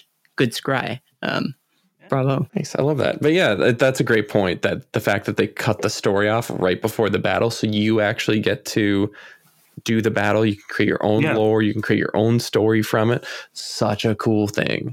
Mm-hmm. Yeah. Yeah. Oh, the And then- Bretonnian book, just as an aside, it does have like the lines moving. Uh, like Mm. map. I can't read it fast enough to tell you what it's about, but um, Oh yeah. Another fun part is yeah, it leads into a narrative battle plan. Like you're Yeah. able to tell the story, you're able to do it, and that's like the one that you get. It's I love when they do that. I, I think it's a really great way to do that because like there's a lot of army books, a lot of codexes, a lot of battle tomes where like there's just like and here's a narrative battle report that's fallen out of the sky and you're just like cool skip but like i legitimately want to do this like a thousand percent want to do this battle plan um, Yeah. which is You- not something i do often with the narrative battle plans which is a shame because i know people put in the work I always had a dream that we would make content around those, right? Like we have plenty of armies and such, and this is maybe more more realms based stuff, but like in that, like we we could probably put together a lot of these armies to to do the battle plans for the different books and stuff that came out. I feel like I don't think anybody's really doing that. That could be like interesting stuff, especially because most people don't have all those armies, right? Not every your Yeah. average person doesn't have access to run through the way run these things through the way they were meant to be run through. Um, so a little like curiousness, Counter- but counterpoint yeah. battle rep battle reps are almost impossibly hard to do oh yeah. yeah, God. for sure. I don't know how to play the game. So like I don't- it's step one. How do I how how I roll dice? Um, I don't. I'm not sure. they fall. I don't know. They go like that. Um, but yeah, I think that's a beautiful thing uh, to finish off with. Yeah. So that is kind of the story and like the history that they show us in these books for uh, the Tomb Kings of Khemri. Uh, but enough with the story. Like, Yeah, how do they actually operate? Hmm. Um, like, how, to go back to how we do in our traditional episodes, how is the faction organized and how do they live at home? How do they assemble themselves together for war?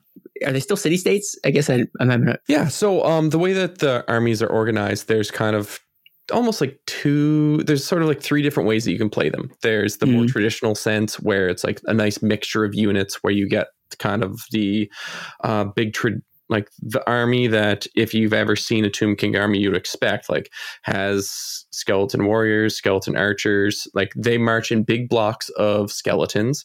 As Rob Cruddace, as Robin Cruddace says, it's a army of skeletons and constructs. So everything kind of lays into that. And in one of the earlier army books, it lays out that they're an army that seems expensive, slow, and not very good in combat. And you're supposed to be able to use the buffs from your kings, from your princes, and from your lich priests to build them up to be a greater force. Because that's kind of the whole point of the Tomb Yeah. Kings is that Okay. they were an amazing fighting force when all banded together.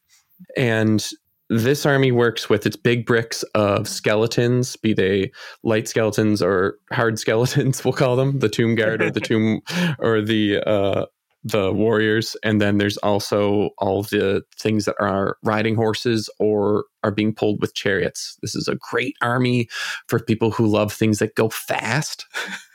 because um, there's a whole bunch of different ways for you to whip across the battlefield. There's horses, there's dragons now, which is Sure. insane. Um, there's the War Sphinx, which was one of the sculptures. Um, then there's also scorpions. There's gigantic colossuses.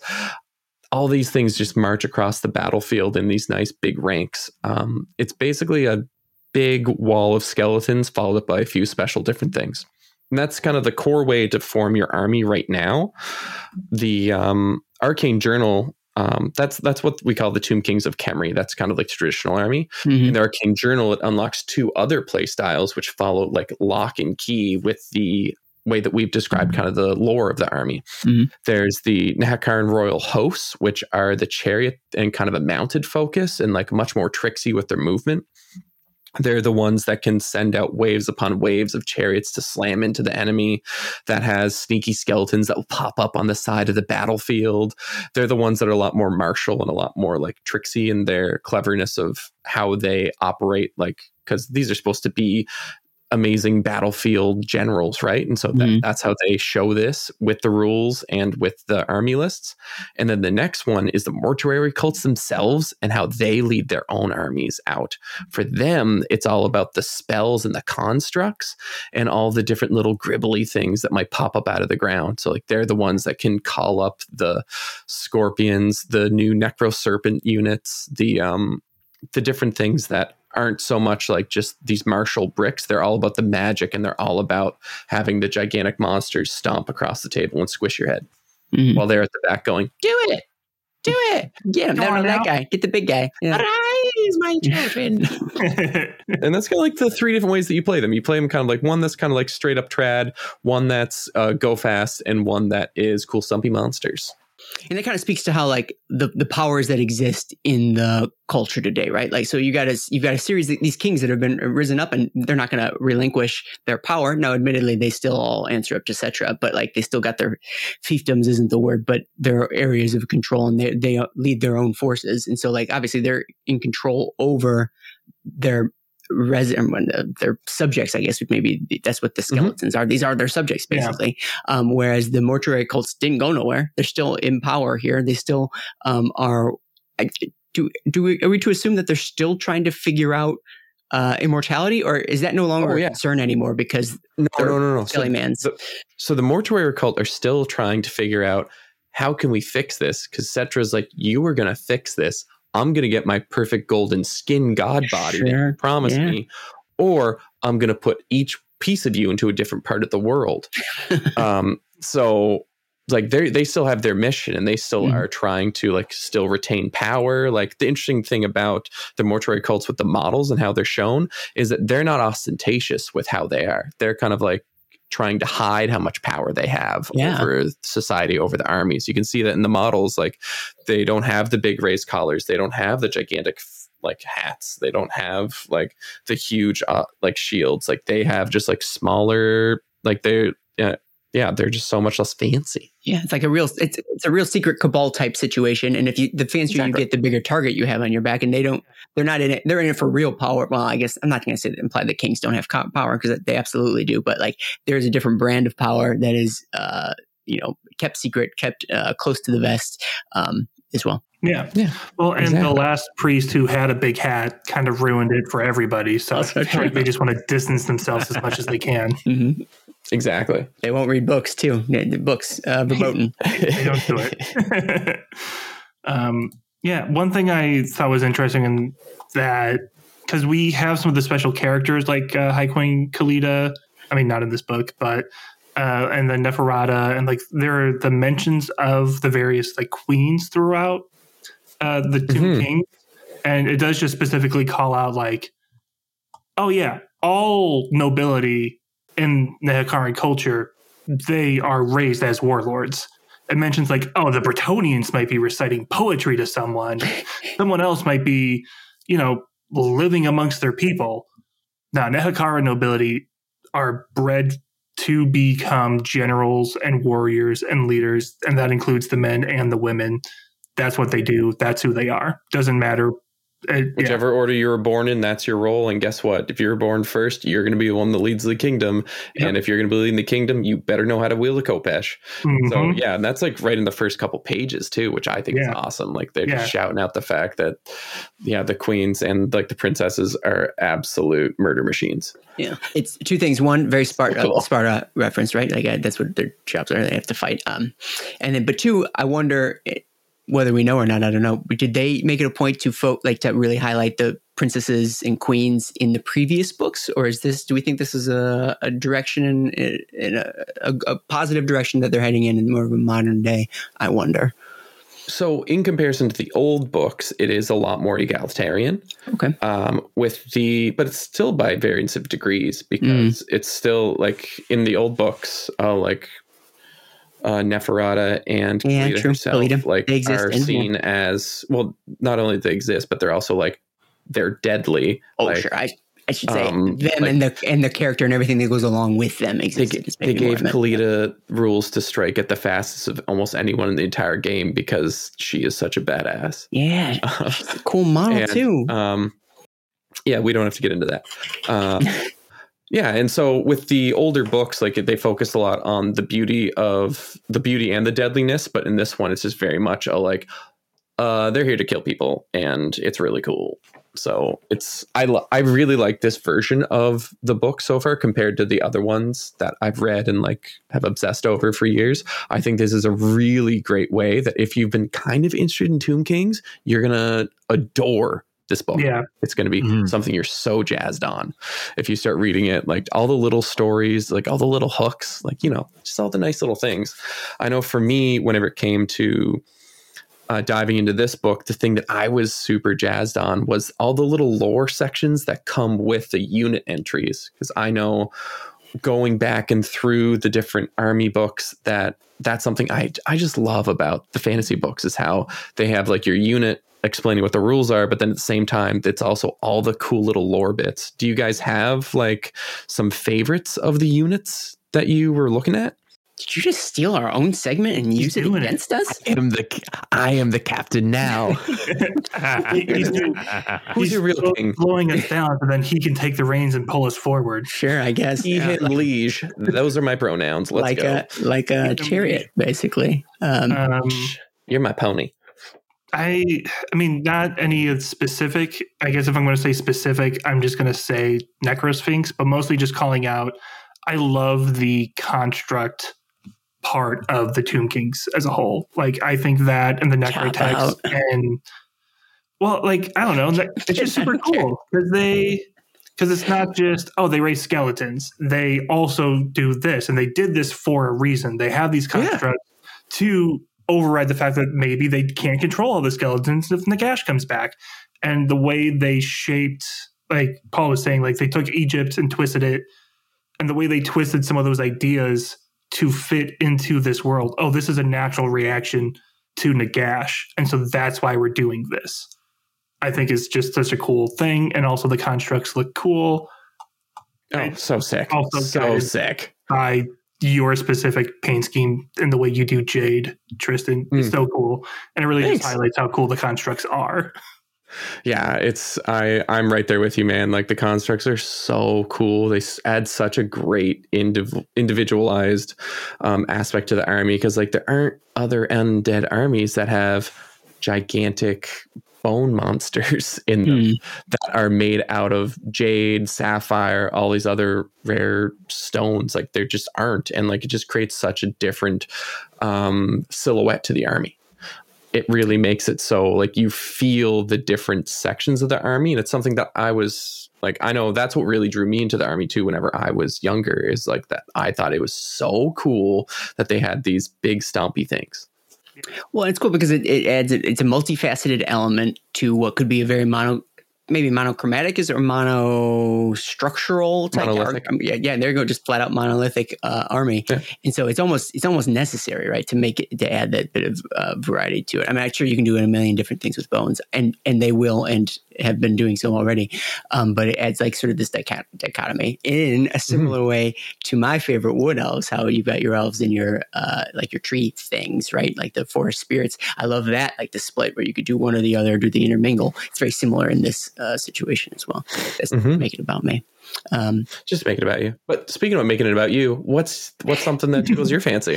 um, I'm trying to think what my uh, favorites are. I, it's I loved the tomb skeleton idea. So I, the cool thing about the Tomb Kings is when we talk about fantasy Egypt, right? Um, like rattling off the things that I didn't even know I associated with Egypt, but yet here we are. Or to take like, for example, like the scarabs and like I like the. I was joking before. I do kind of like the gribbly bits and the. It's um, my favorite parts of armies like this are how you bring in the beast. And so, like, well, how do you bring beasts into a bone army? Um, well, in this Mhm. case, you make skeletons out of thing, or make skeletons for things that don't even really have skeletons, right? A skeleton, uh, scorpion, as far as I understand, it doesn't have a skeleton, right? That Okay, I was a- It's called an exoskeleton. yeah, sure, but it's not in the It's on the outside. yeah, it's on the outside, Aaron. You idiot. A five year old can explain this. Like, Sure. keep up. I was a You biology days ago. major, no less.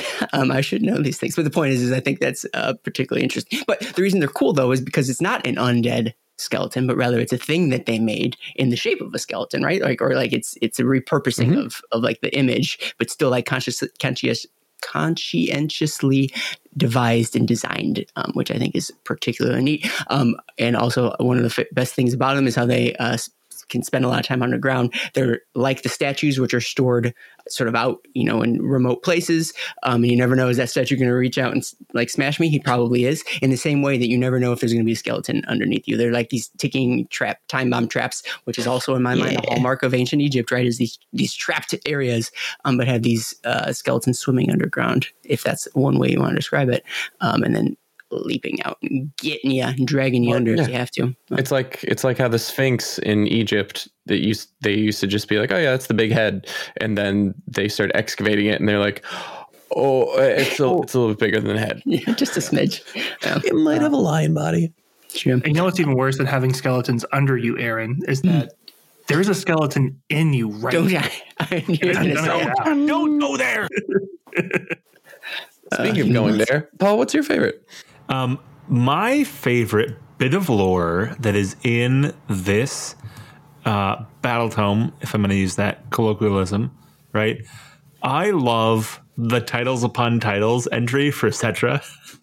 that is literally just like I'm going to write 7,500 yeah. titles for Settra and put them as this is your entire entry for the lore. It's absolutely. I, I was really hoping that they were going to have like the old world map, but then they would have a scroll for Settra that you could buy, and it would just clunk and then yeah. go for like 10 feet that that's that was my dream uh weird merch item if only but that being said i do have one slight disappointment oh, no. which is I'm, I'm a fanboy of a specific character that did not make it in the background um, which oh, no. is fair right I understand why it's not right, but one of the things we're going to talk about is that they added some stuff into the unit entries, which says we'll kind of like have some fun and make up something, right? Oh yeah. And mm-hmm. the character that I am missing, his name is Sahenesmet. Oh, I thought you were talking about AKA the Bee. Qatar. And he has yeah. always been one of my favorite characters because nice. he is a lich priest bound into a bone giant and his yeah. army is all constructs. So you use, uh, you know, Ushabti as core, and like I was like, please, please, just like give us the rules Man. to be able to do this because this is amazing. And, yeah. and I don't see him, and I miss it. That's all. Nah, that's too bad. I know. I was pretty excited whenever I just read the unit entry that was Necrolith Colossus. I was like, yeah. oh my mm-hmm. god, what does this it? mean? Just means that they're just uh just rename bone giants to something. like, but it's aw. fine. Um, I know for uh, see, I was really excited to see where you were going with what could this uh, named character be because Tomb Kings have like six or seven different named characters, and like you already said, like I was like, it's one of those like, oh, is he going to name the the guy from Zandri? That's all. That's like the the pirate guy. Is he going to name the Arch Necrotech uh, Ramhotep? Like, where's he going mm-hmm. with this? That's so much fun. Um, yeah. I know for me, whenever I looked at the book, the thing that shook me to my core was flipping through it and then being like, wait, what's that? Because I saw two things that immediate or three things immediately that made me go, wait, what? what? Uh, wait, what? Yeah, yeah. Immediately uh, after, yeah, Wait, Aaron, did you want me to ask you what you liked? I already asked you what you. Liked. No, liked. you did. I said, yes, yeah, you you asked you when you saw them. You asked me what they were. Is what it was. So yeah, I yeah, I immediately was messaging you, just freaking out about it. Um, it was the Necro Serpents and the Tomb Guard Chariots. I was just mm-hmm. like, what is happening? Because Necro Serpents are what the tomb are what the uh, the necro the necropolis knights ride. They're the big snakes with the big flaring hood that have the super strong venom that can turn people to stone or make them melt from the inside out depending on which one you read or turn to sand depending on what you read. It's just basically you dead. Uh, in this one they have the same like intensely um, poisonous thing that uh, desert snake has, but they're not being ridden by riders. They're just like all of a sudden these just things that'll pop up out of the ground and just wrap you up and kill you. And I just think it's so sick that they like that they're taking kits and that they're create they're taking the lore that was already there because like I have pictures of them up here in my top right. Um, you take the snakes that are already in the lore and you're creating a different way to tell a story with them, which is so cool very reminiscent of what they did with like uh, Flesh Eater Courts in Mortal Realms, right? Like, or when they Yeah. when the AS, AOS began, they like right. Well, how can we use the kits that we have in different ways, or like repurpose them, or take something that is kind of already exists and make it so that it's its own individual thing? Didn't mean to interrupt though. Keep on going. Oh man, a thousand percent. But that that's a great point because they did that with like three or four different armies in Age of Sigmar, and it's really cool that they took the things that they learned from Age of Sigmar, they brought it to this new game, and they're like, all right, what can we do? Let me cook. And then they came up with Tomb Guard chariots, which if you whenever you're able to see the picture of the unit entry um, for all the listeners, um, I'm super stoked because it has three different kits that are combined to make it. They've got Tomb Guard, then they've got the King from the Necro Sphinx on it, and the banner from that too. So it's like it's this great mashup of a unit that gives them something that they didn't have before in a really fun way. Because Tomb Guard chariots, they just punch you in the face. That's all. That's what they do. They're just here to roll up and roll you. And I just I think it's such a cool unit entry and something that tells a cool story because it's like, oh yeah, of course they would have a chariot with Tomb Guard on it. Those guys are bad ass Yeah. like they are able to like like just taking like what they have and they were able to make such cool different new things those are the two things that got me like absolutely out of my chair whenever i was like sitting on the couch scrolling through it scrolling through the book and i was just like oh my god What is this? This might be a controversial controversial opinion, but I kind of like the Necro Serpents better without the riders. I think they look cooler without somebody. They look them. really It- nice. It, almost seemed like that was a little cumbersome. Like, how could anybody actually ride that thing? Um, so, like them by themselves, I'm kind of into it. I'm, I'm for it. you're not alone i've had a, i've had a few people say that to me um that have seen like some of the that are other content creators and Hmm. I've just always been like, but they have the cool hook bit. I love the cool hook bit. I mean, I like to put that on there's, like, something else, action maybe, on? or maybe on a Oh man, it's it, it's a cool bit. It's a really Yeah. cool bit because it's just Yeah. like a guy with a gigantic fancy hook that he uses to hold on to the snake and you're just riding and being like, Yeah. let's go. I don't know. I think it's cool. I th- I really love that kit. Um, Yeah. One thing I love to do is take a heat gun or something to them to make their tails extra wiggly. Oh, so wiggly, and they're already pretty wiggly. So, like, it must be double Wiggle, wiggly. wiggle. Yeah. The, the thing I love about it is that it gives utility to existing kits without needing to add existing kits, right? And and what I mean by that is that if you love Tomb Kings, you already have these boxes somewhere, right? And now you can just add them in different ways and make super cool things. And it gives you the license to be like, I'm going to just make something cool. And I'm going to tell you, Oh yeah. this is what it represents, right? And I love that. I love the freedom to do something cool and not feel feel guilty about it. gonna say that's basically my mo in the hobby is just like Right. you know what let's just make something cool That's Yeah, let's just do it. it's tomb kings why not do i want a you should- chariot that's actually a gigantic carrion that's being ridden by a tomb king yes how am i gonna make it by doing something stupid like It's spiders. Gonna do something cool? Why not? Right? You know, Yeah. have fun. Right? Yeah.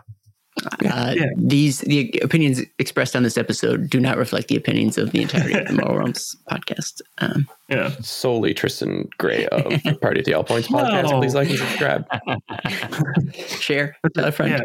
Yeah. Um, but yeah, I- I thought it was really neat with the Arcane Journal and with the Ravening Hordes book, how they split it up, how they gave you the core units that you would expect to have in a Tomb King's army, like the fully playable list that you would come to love in the Ravening Hordes. And then you get all the extra spice in the Arcane Journal. It's so much fun. Big fan. The spice must advocating for- flow. You're advocating for one. It's a very desert reference. In fact, uh, you. you're advocating for a bunch of different books, which is what we got. Um, Hey, I just love uh, walking without rhythm into a conversation. uh, hey, well, what else you got for us? Um, well, what else we have is we kind of talked about this a little bit, which was going to be the factions and sub factions, which Tristan kind of mentioned before. The books come with three playable types of armies, which is your uh, Tomb Kings of Khemri, your Royal Host, and your Mortuary Cults. Uh, you also, if you wanted to, could customize your armies a bit more by basing them off of the existing cities, What is this? A Uh, Cities of Sigmar? Uh, uh, army? cities, etc. No, I'm sorry, my mistake. Yeah. Bang, bang, let's go. Hey, Cities, go Still see- see- etc. COS, though, yeah, there you go. um, they don't have like any official rules, but that's not going to stop anyone with uh, a paint and a dream of putting them together and creating Mahrak the best city. a dream in their heart. Yeah.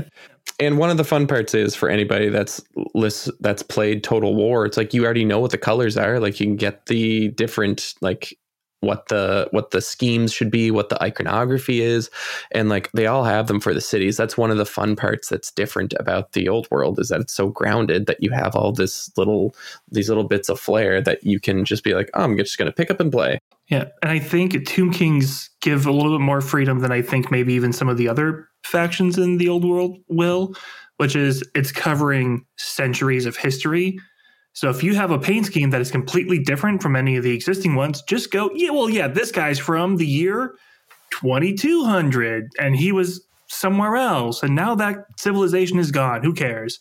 And you can still do your own cool custom thing because there's so much more time and space that this faction covers compared to anyone else. Yeah, that's true. Mm-hmm. Uh, then from there, we've got the notable characters. We've kind of talked about them a bit, but there are three that are featured in this book that have models. Uh, first off is Settra the Imperishable. I think we covered that enough. Does anyone have anything new about Settra they want to talk about? About Settra himself? Yeah. Um, he is on a new base, which I think is pretty cool. Yeah. Instead of the instead of the four that were glued together and then one big one at the back, now it's just one big rectangle. You don't want Oh, to convert a base? Really? Come on. Come on. Yeah, come on. No, I just want to put him on a round base and ride off into the sunset. Um, for me, with Settra, I think that it's really notable that the Arcane Journal gives you so many cool little things, little details with him, and it's just going to be fun for people to find the extra little bits of spice and like how he supercharges an army. He is like the charioteer that um, will make the rest of your army go absolutely bonkers. And I love that they did that, that they made him like a focal point, a hub of your army.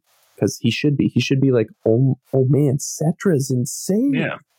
And like he is, like he's commanding his force. I just love how they gave him rules and ways to play the game that echoed all the great narrative that he's had for years. I just wish they gave him other horses. Right. thing I would- Yeah. Because it's so weird. Because sometimes you're like, oh, that's a new model compared to an old model. You can see the difference. But for Settra, it's the new model is the guy on the chariot, and the old models are the horses pulling it. And it's so weird looking. so brutal. Like, ah, please, new horses. Yeah. Like, keep Settra the same. Just give him new horses, and like, I'd call that a success. Sure. It's just one Um, sprue. Yeah. Uh, we've talked about Prince Apophas, the cursed scarab lord, already. Um, the only thing we never talked about was his specific curse. Is he Oh, yeah. needs someone of an equal soul to replace him in the afterlife, so that way he can go do cool things. Yeah. The funny joke is that no souls are created equal, and he's never going to find it. So he's cursed for all eternity to roam and kill and just keep on looking. Weird, weird sense of funny, but okay, sure. Yeah. All right.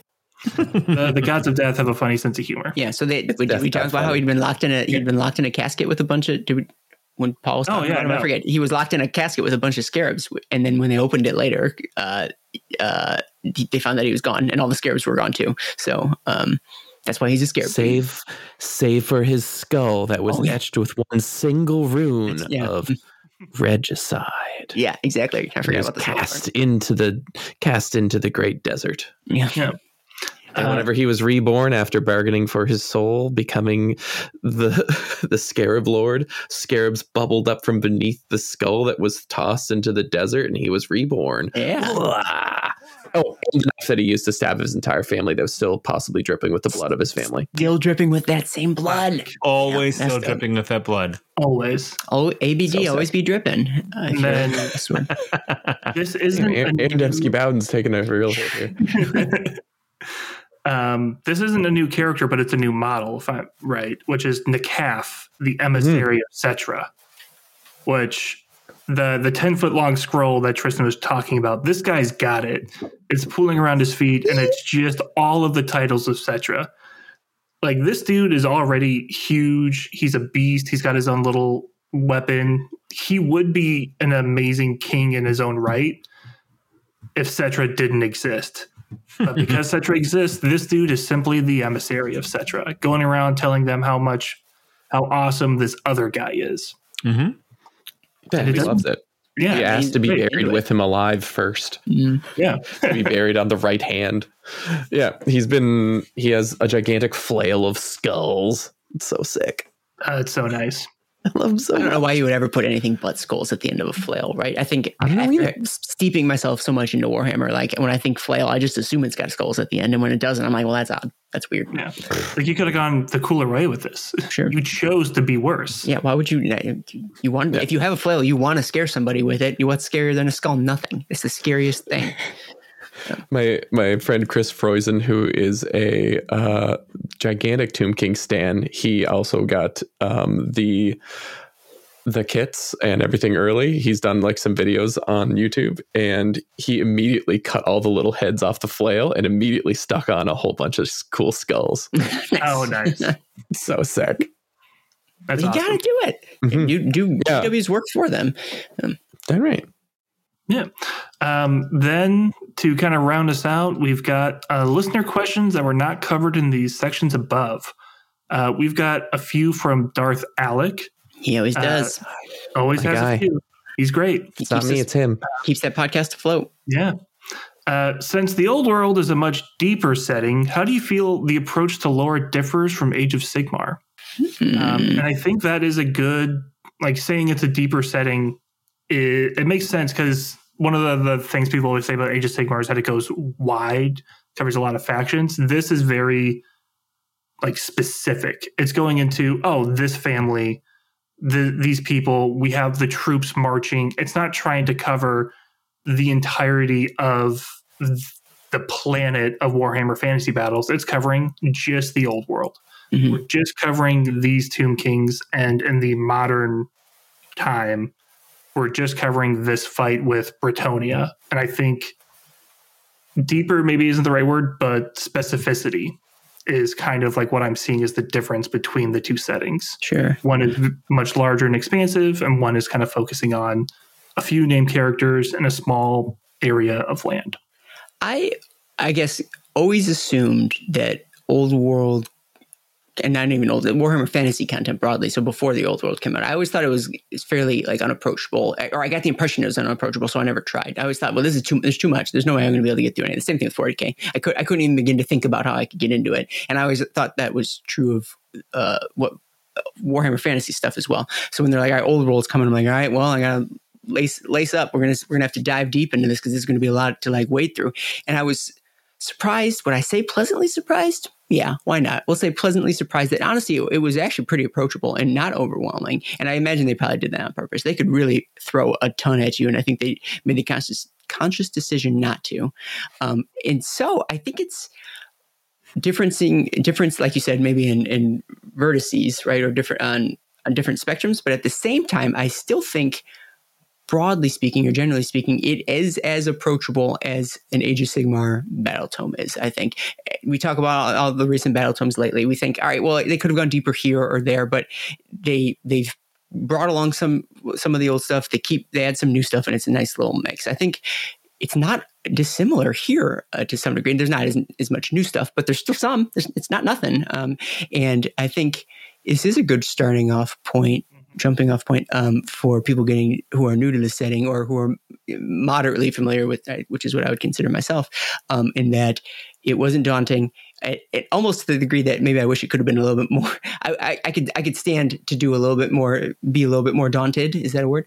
Um, but maybe that's a different book. Maybe that's a different supplement. Yeah. Maybe that maybe that's that's never going to be the point of what this these types of things that we have released, but rather it's it's going to be expanded upon later. Um, and I'm looking forward to that. I, I dip my toe in the water with these Tomb Kings. I'll do it with the Bretonnians. Um, but I I jazzed to really you know get immersed eventually, and I think well, this is now ended up being my review, and I didn't mean it to be.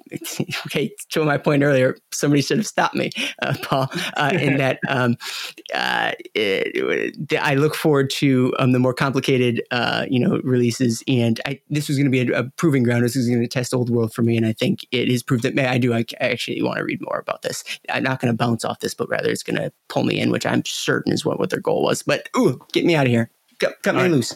So I'm gonna actually have a negative take. Uh, I don't usually do. He's doing it. Uh, but I, I started reading the Arcane Journal, and I could tell that it was a Forge World book because it felt like it was written by multiple people. The first couple pages, I had a real hard time getting into the Tomb King's Arcane Journal, and then it picked up, and then I really appreciated it. Um, I, I, I feel like there was either a replacement or something else going on. Um, I immediately was like, "Oh, this is not an AOS battle tome, right?" Oh yeah. we read AOS battle tomes every single release, and I I know the Don't sound so excited, man. I, I, I love the AOS battle tomes. Like we're really getting Yeah. into the flow of they know what they're doing, they know how they're doing it, and there is a formula to how these things are happening, right? And to me, for the Tomb Kings, I haven't read the other ones yet, um, but for the Tomb Kings, I felt like this is a first, right? I feel like this is a we're figuring out how this is going to work. And I was reading it, I was just like, this feels a little clunky. It feels a little not polished to me. And then I got further on and I was like, okay, we're getting there now. Like I feel like I'm getting into it. And then when we got into the the core rule book, it really started accelerating. I'm like, okay, I'm getting excited about it again. I'm getting excited about reading this lore. But there was a moment where I was like, oh, like am, am I really going to enjoy reading this? And it quickly accelerated, which I was super thankful for. But there was definitely a moment where I was like, oh, this is definitely not AOS. This is not a oiled, well, well put together machine that is knowing what's going on. And for me, that was a little bit of like, oh, all right. But then, like I said, it straightened out and it went super great from that point on. So Isn't isn't that kind of a funny departure in that like a lot of people thought that's what AOS was when you get into AOS like Mhm. right at the beginning Yeah. initial like Yes. you go into AOS and you're like well this is not a polished thing and to think that how the roles were reversed right and we are now comparing old world to AOS and be like well it's not as polished as what like I'm used to it's funny that the Mhm. shoes on the other foot a little bit sorry go ahead I, I was just going to say, do you want to circle this just to the the lore for now because my how it's presented, I have a different opinion from how I feel about the lore itself as well. um, but yeah, Tristan, how, uh, what do you think? I think um, they are going about it a very different way in comparison to AOS. I wouldn't even consider it a deeper way um, because with the AOS uh, books, I find like they get into like some grander ideas than this one does. I do find that it's a very different way of bringing things out. I compare it to uh, the band called the Weaker Thans, which is a very hyper specific band. Like they sing songs about like replacing batteries in smoke alarms. To me, that's kind of what um, the old world almost is like they're very specific on what they're going into but they're giving it to you in these little blurbs like everything is a like uh about four or five paragraph little chunk that you're getting you don't get the same little tiny hooks in the arcane journals that you do in a battle tome because I find with AOS battle tomes, like you're getting all the little story hooks, you're getting all the little vignettes that are littered all throughout. With the um, arcane journals, you're getting more of like short stanzas, short stories. Like you're getting more of a like, this is an explainer for this, is an explainer for this. It's very much a surface level explanation of the Tomb Kings in the rule book and in the arcane journal in comparison to some of the like even some of the older books like i know being a gigantic dork of course i have i'm saying that but i think this is a great jumping in point for people who are interested in tomb kings to then go on and find more i think that the unit entries give you a nice little bit of spot of flavor but again like those almost don't have enough like i find this to be like to be a nice waiting in point for the old world and i Mhm. think it's a really like I think Paul made a great point that this is definitely like the first version of these things, just like how with those first few battle tomes, like the Sylvaneth one back whenever it was the first like big battle tome that they were fully figured out how they wanted to present battle tomes way back in like four or five years ago. Um, and with that book, it wasn't ironed out well, but they kind of were finding their form. I feel Mhm. like this really is them finding their form. And I just think it's uh yeah. Um I really like it. I think it's a nice way to present all the things. I'm really excited to get my hard copy because I know for me, I retain information a lot more when I'm looking at it on a page because Mhm. of a certain age. But I think that these are going to be really fun books for people to get into the system with and to get into the lore with. And I know for me, it was just like I was catching a whole bunch of these nice little things that I was just like, oh, I remember that. I remember that. I remember that. Or, ooh, this is different. This is different. Like my little detectors were going off. I remember everyone Tyler look- Mengel. Yeah. Yeah. Like, look at here. Look at, I remember Tyler Mengel was the first person that I knew that uh, noticed that King Fire had switched cities for some reason. And he was like, but wait a second. And then Wait it was like, oh, wait, that happened actually a really long time ago. And for me, um, I remember being thrown. I was like, but wait, Khemri is the first city that got built? That's not right. Because I like I'd been reading like the six Yeah. One a lot, so it's, it's fun seeing these nice little different things. Um, and I know that uh, for me, it's just been it's just been very different compared to an AOS Battletome because I know I like I go through those things t- like front to back. I love getting all the little hooks for them. Like I've got a little document that's our like if I want to convert things in the future, what insane things have been in books. Um, and it's just it's neat but you don't get as much of that in these things like they Mm. present it very matter of factly but they do give you these nice big stanzas uh, to read like i think this is an excellent bathroom reader um, I'm going to ask this question just so Darth Alec knows we asked it, but everyone, I think, answered it in their previous answer, which is Do you feel the new material is a decent intro for new players? Yeah. yep I think this is like the probably the best entry point into uh, this setting as a whole is like the way these books are laid out. I would argue. Well, I don't know if this is true. You guys can disagree with me. I would say that maybe not. I disagree. Not that they're, not that they're only. No, oh, got me. I, not that they're only good for new players, but I think they're specifically made for new players. Yeah. I don't know that they are as good for not new players. When Paul talks about his what how he was feeling about when he was reading it, I wonder how much of that feeling comes from the fact that you probably knew a lot of this and like mm-hmm. you were just reading it again, and maybe that doesn't like light you up as much. I wonder. Not i do think them. that interestingly i think that the lore of it is really good for new players and the way the books are actually built to go like to go through mm-hmm. oh boy I Nope. agree with that. Yeah. Yeah. 100%. fair. Ah, nope Yeah. but that's that's for a different show Well, and, and, and it's a it's kind of a weird thing, right? Where this is the first time that we have a GW game where they're writing lore that already exists. If you want to know more, it's there. You can find it, right? Um, you can find all these different things, and they're essentially um, rewriting it, right? Because they have to. Uh, there are a lot of like like I said at the very beginning of the show, right? There, there's a lot of things that were written in the 80s and the 90s that do not work today. They are not Mhm. considered okay. They're not considered reasonable, right? And Yeah. that's fair. So we need to rewrite it. But it's much easier to rewrite when this other catalog of all everything goes on, right? Like Sehenesmet is a perfect example of this, right? I wanted Sehenesmet. You don't have it. It's fine. I can still make Sehenesmet because you know what? 20 years ago, you published this is what Sehenesmet is. This is how you convert Sehenesmet, right? So you can write an arcane journal that has only, you know, like 20 pages of lore, and it's okay because I can go back and be like, yeah, but I want to find out more, and I can find it, right? Yep. here's a thought, Paul.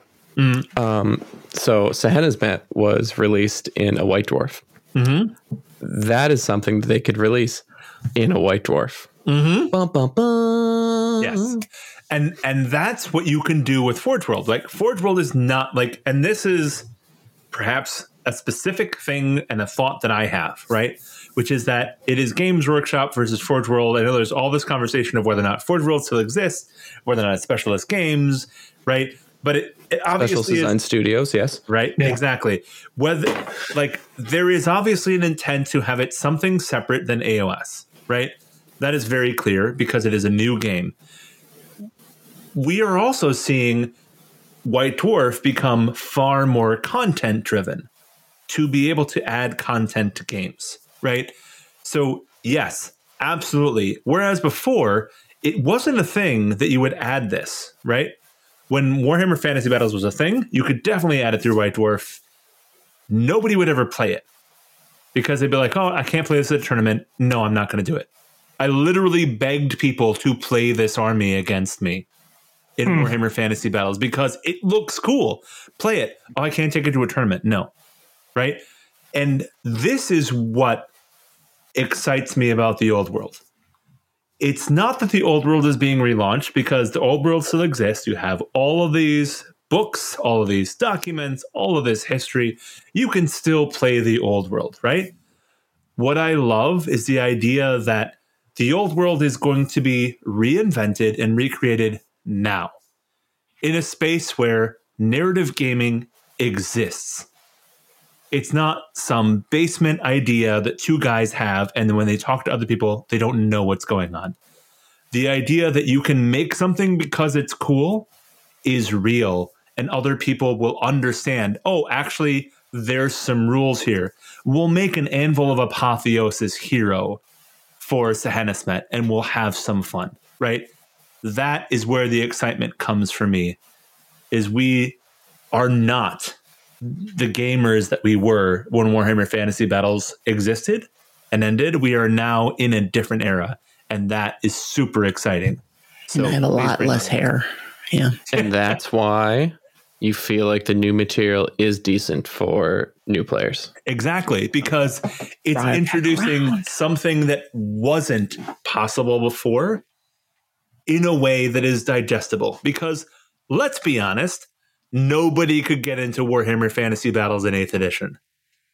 Because there was so much background and so much area and so much demigryphs can't exist because we would have known about them by now. Right? Oh yeah, We're losing Yeah. that, right? And but they're and- so cool, and I got a box right over there. Exactly. Right? They're amazing. Who cares?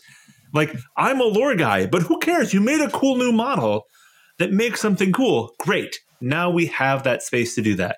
Please, thank you. Yes. Nice. Yeah. Any other questions? Keep going. Um, yeah, there's uh, just two left. Uh, last one from Darth Alec is: Do the characters feel different in the old world versus Age of Sigmar? Uh, Nagash specifically does not. He's still a bum, still a punk. no one likes him still. Uh, ding ding. but to kind of like broaden that out to characters in general, I would say a bit because Age of Sigmar has a thing where it's like the types of characters you see are either super powerful god level characters or super ground level characters. And with the Tomb Kings, we're seeing the in between with Mhm. these immortal undead kings who have conquered and have done all this stuff, but are still human and are not divine. And I think there is Tomb King specifically Except for right in maybe- ground. Yeah. Except for maybe Settra, who can cleanse rivers and stuff with a wave of his hand, but we don't need to get into that. Wait, can you not do that? oh, I, I've been doing it all day. Yeah. Yeah. Oh, my back is hurting from all the rivers I we don't call them from Great Lakes for nothing. Um, Um, yeah, I don't disagree with that. that's No, at the a really great point. I mean, uh, there are middle ground characters in Age of Sigmar yeah. too, though, right? Like, I mean, think about like what we're seeing in well, Dawnbringers is a lot of ground level people, but yeah. I mean, I guess you could say that Stormcast are kind of a middle ground, right? They're not intrinsically Yeah. gods, but I'm not trying to poke holes. I don't no, for sure. I don't care. I don't care to make No. the distinction. But um, so but I could I could see that. Um, do the characters feel different in the old world? No, I mean I think it's still Warhammer, right? And Warhammer still Yeah. has that that it's a combination of you think you're grounded until it's over the top again, right? Like it, it's it's silly in places and over serious in other places, and so I think we're still seeing some of that. Um, I know for me, I feel like these ones are a bit more set in stone, like they Mm, are who they yeah. are, and I Yeah. don't see like I don't. Uh, I'm not expecting a bunch of big changes. Like I'm not expecting like an evolution of anybody. I'm not expecting like I. To me, there's almost like a malleability to Age of Sigmar characters. And Mhm. for these, I'm feeling like a little bit more, um not sedentary, but just like a very firm like stationary. plonk stationary thank you what better word with also sounds the same um and yeah i just feel like they're a lot, lot more stationary than aos characters because yeah snapshots in time is really uh, what you're going to get. You're not going to get. A, we're not going to get character growth here, anyways. Like maybe between here and what you know the end of. That's gonna try end times, Aaron. Don't call it something else. Call it what it is. Um, like maybe there's character character growth between here and there, but like honestly, that was also a little bit of a hallmark of Warhammer Fantasy that there wasn't a lot of growth even across the entirety of the history there. like I guess the comparison is we wouldn't get a version of like Kragnos in the old world, and by that I mean a super powerful world-ending threat who like shows up out of nowhere because we know what happens after this in the old world. We Mhm. know there wasn't anyone like that, so we're not going to be like Tristan said, no real big surprises. Hmm. I'm, I'm going to push hmm. back a little bit. How dare you? So uh, the reason I'm going to push back is because Tamurkhan exists, right? And this is why I'm excited that it's a specialist games because Tamurkhan was a world-ending threat, right? They treated it as an alternate timeline, but I think that GW has understood itself to the point where we can have not necessarily world ending, right? Like I, I think that's not a great choice at this point, but we can have, you know, we could recreate, for example, the destruction of Solland as a historical thing that happened, right? We have the border princes, we have all these other places. And because we have these writers, these rules designers who are passionate still about the old world, obviously, if they weren't passionate, this game wouldn't be made, right? they know the spaces where these ex- where these things exist, right? One of the big things, if you're reading through, you know, the just the kind of overview of what's going on in the old world, is they're talking about Cathay. and they're talking Mhm. about this is where Cathay comes from, right? And the reason why that excites me is because nobody knows what happened in Cathay mm-hmm. because nobody ever talked about it. And this is how you make cool things happen is by putting in spaces that were not filled out before and have cool things happen there. Right? Yes, again. Yes, please. Thank you. Have some fun, make some cool Yeah. stories, make cool things happen and make a history again. That that sounds Yeah. amazing to me. Yeah, That's just a make great history. yes and. Just make history. Great yes and. Yeah. The the final question I see, Tristan, you already answered in the notes are what are the chances this revival will dispel the memes of folks not being annoyed about Settra? That comes from SageMud14. And the answer is a big old goose egg. Uh, I mean, when you bring back them, like obviously people are going to meme again. It's zero percent. Yeah. Because everyone's going to be like, "Oh wait, Settra, he is that badass. He is that guy. He is that dog. That dog may have been ripped out of him. His head may have been the only thing that's left of him. But you know what? That dog's still there. hmm He's that guy. That dog will hunt. Surfs up. Yeah, and that brings us to uh, the end. If people want to read more about the Tomb Kings uh, in any Black Library books, And I'm uh, sure they anyone do. have any examples? Yeah, please do. Um, mean- any specific ones they should look for? Well, I think that a great one to look for is the brand new one that's dropping on release day. That's the Lords of the Lance. They Mhm. are campaigning going into the uh, Nehekharan Sands. So I think that's a great place to start because it's going to be the brand new timeline, the brand new everything. Great, probably going to be a spot to f- figure it out. It's not, it doesn't have them as like a main character. If you want main character focus, you probably want to hit up the Rise of Nagash trilogy, which is apparently a great trilogy. I haven't read it because I don't want to listen to that herb. Um, and other than that, there's the Stone Cold classic that is a Gotrek and Felix novel. Who doesn't love a buddy comedy? Oh, sure. called Buddy The cop. Serpent Queen, which has High Queen Khalida. Uh, she will Mhm. come again. And then there's also her cousin Neferata. She also has a book. So those are kind of like my main suggestions for people if they want to do Black Library books. Probably those ones. I know I'm picking up The Lords of the Lance. I'm really excited to read it. Yeah, I'm excited for that one as well. Um, I am going to recommend an end times book um, because there was an awesome end times book for Settra, and I really enjoyed it. I, I was on the combat phase, re, reviewing it with Kenny, and it was a really good book. And I still remember to this day how much fun it was. So, um, absolutely, like if you want to see where he's going, but you also want to fill in the space of like how awesome he could be. Absolutely. Um, What book's that? yeah. Um, I believe uh, it is the Oh, I got him. Ash one. Sorry. Yeah. The End Times Uh, the Gash book is whenever the Tomb King stuff kind of pops off. Well, but Yeah. it's actually not the GW Oh, yeah. book. It's the Black Time. It's the Black Library book, Yeah. Now, Yeah. speaking of which, all right, I wanted to spell a quick thing, right? How dare. Which this is a little thing that's always bothered me. In the end the times, chances of this being little are zip zip I will try. I will desperately try.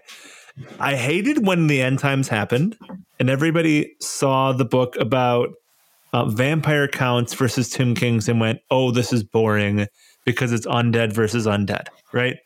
Because Tomb Kings are cool because they are not just undead, right? One of the things that is amazing about them is that they are the souls of the living bound into their undead bodies, right? So the thing and the great tragedy of that book to me is that when every time that the vampire counts would kill a tomb king, that was a nigh immortal soul that had then been ripped from its physical body that had lived for thousands of years. And that is the great tragedy of the end times book. And if you're looking for a reason why the tomb kings are cool and they are not just Egyptian undead, that is the reason there because they are bound into their bodies. They are still the people who they were in life, and they are living this thousand year old history. So, that to me has always been the coolest thing about Tomb Kings. And if that sounds cool, absolutely read that. Uh, Nagash the Undying King is what I'm seeing. And it's for Age of Sigmar. That's the age. So you're looking for the return of Yep. Nagash, I believe. The Return of title. Nagash. Thank you. Right. Yes. Joshua Reynolds is the name I just ascribed to him because he's not in the scene anymore, so he can't stop me. He's tried. Can't be done. Can't, can't be overcome. Um, yeah, and then with that being said, we go to our review and highlights. Just kind of going off the list based on my screen. Uh, Aaron, Hey, that's me, and also alphabetical. Um, I think I already gave my little blurb in terms of what I thought about it. Um, I'm trying to think if there's anything to add. I think it. I think the the true test of this, and maybe the great experiment of what the old world is going to be, is can we can they create something to get people like who are maybe on the fence or just curious about the old world? Is this enough to draw them in, or are they going to bounce off it? Um, and I think they probably struck the right balance. I think me personally, they could have dialed it up to be a little more detailed or specific or like in depth, but that I'm not most people. Uh, I'm cooler than most people. Um, so like I think they probably struck the right balance in terms of the level of depth uh, for like your average new curious uh, old worlder. Um, so because of that, I think they probably did it right. I think that remains to be seen though. I'll be curious to see like what how the community reacts to a lot of this stuff. Both from I guess we're talking about the lore here specifically, but obviously the whole thing is really going to be interesting. So I'm glad I'm around to experience it and watch it. If nothing else, it's going to be a fun like fun ride to observe.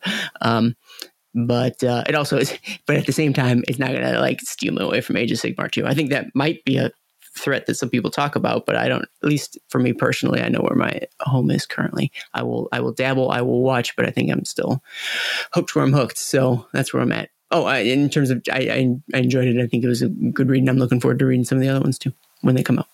uh, Paul, I would probably go with five out of eight spider legs. Oh, I didn't read it. Um, like I said, it, it definitely feels like a first book. Um, I'm not disappointed in it by any means, uh, but I think that there is more meat on the bone that did not get explored.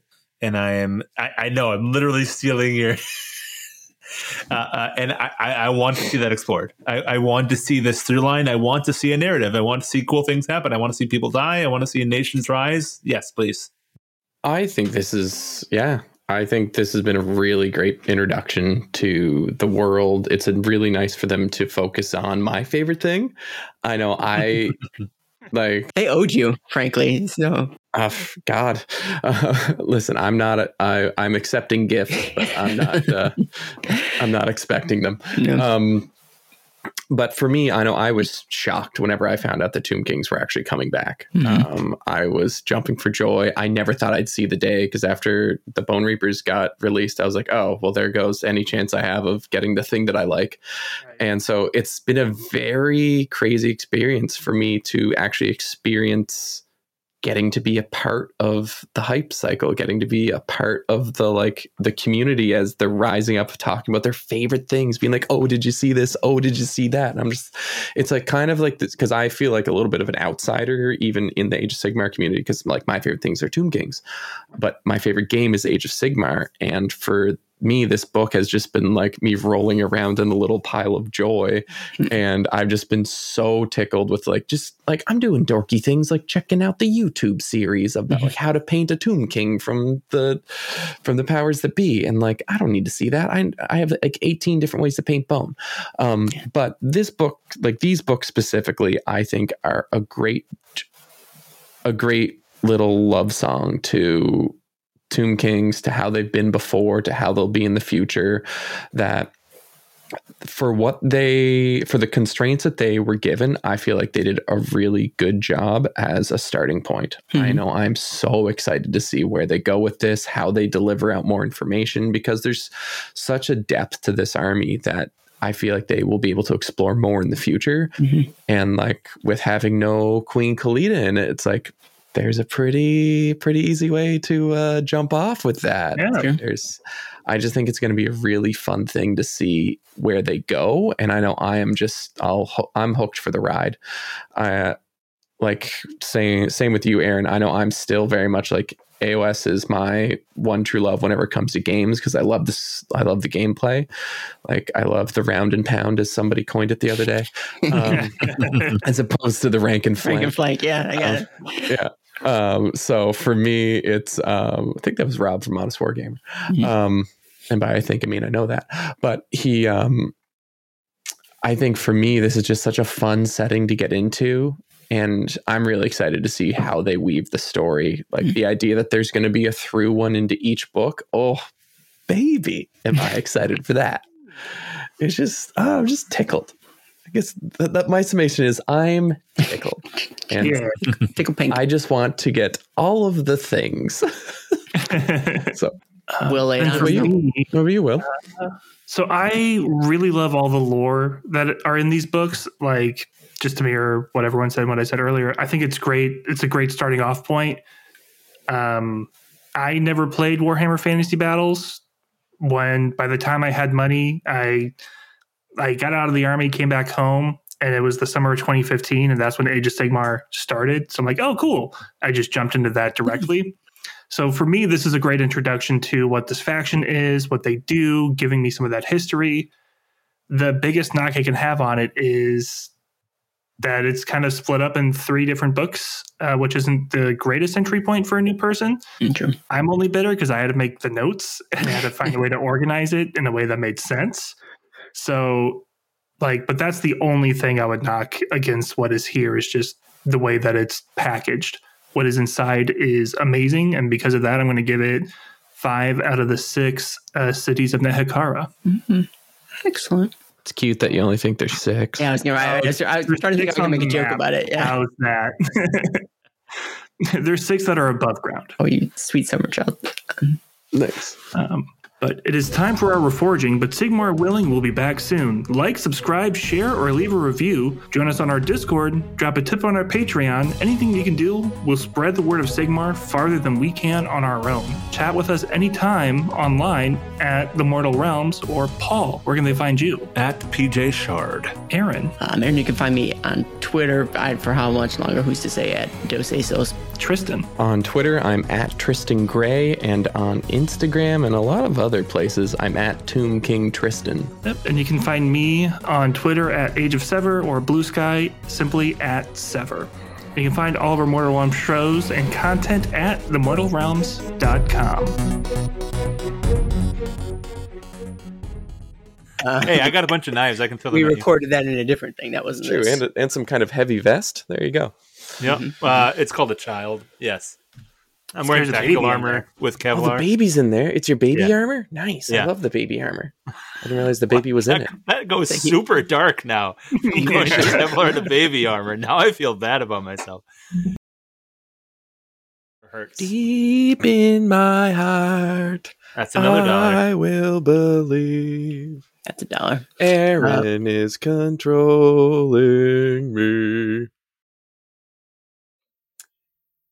What was he pointing at? Where Well, was he?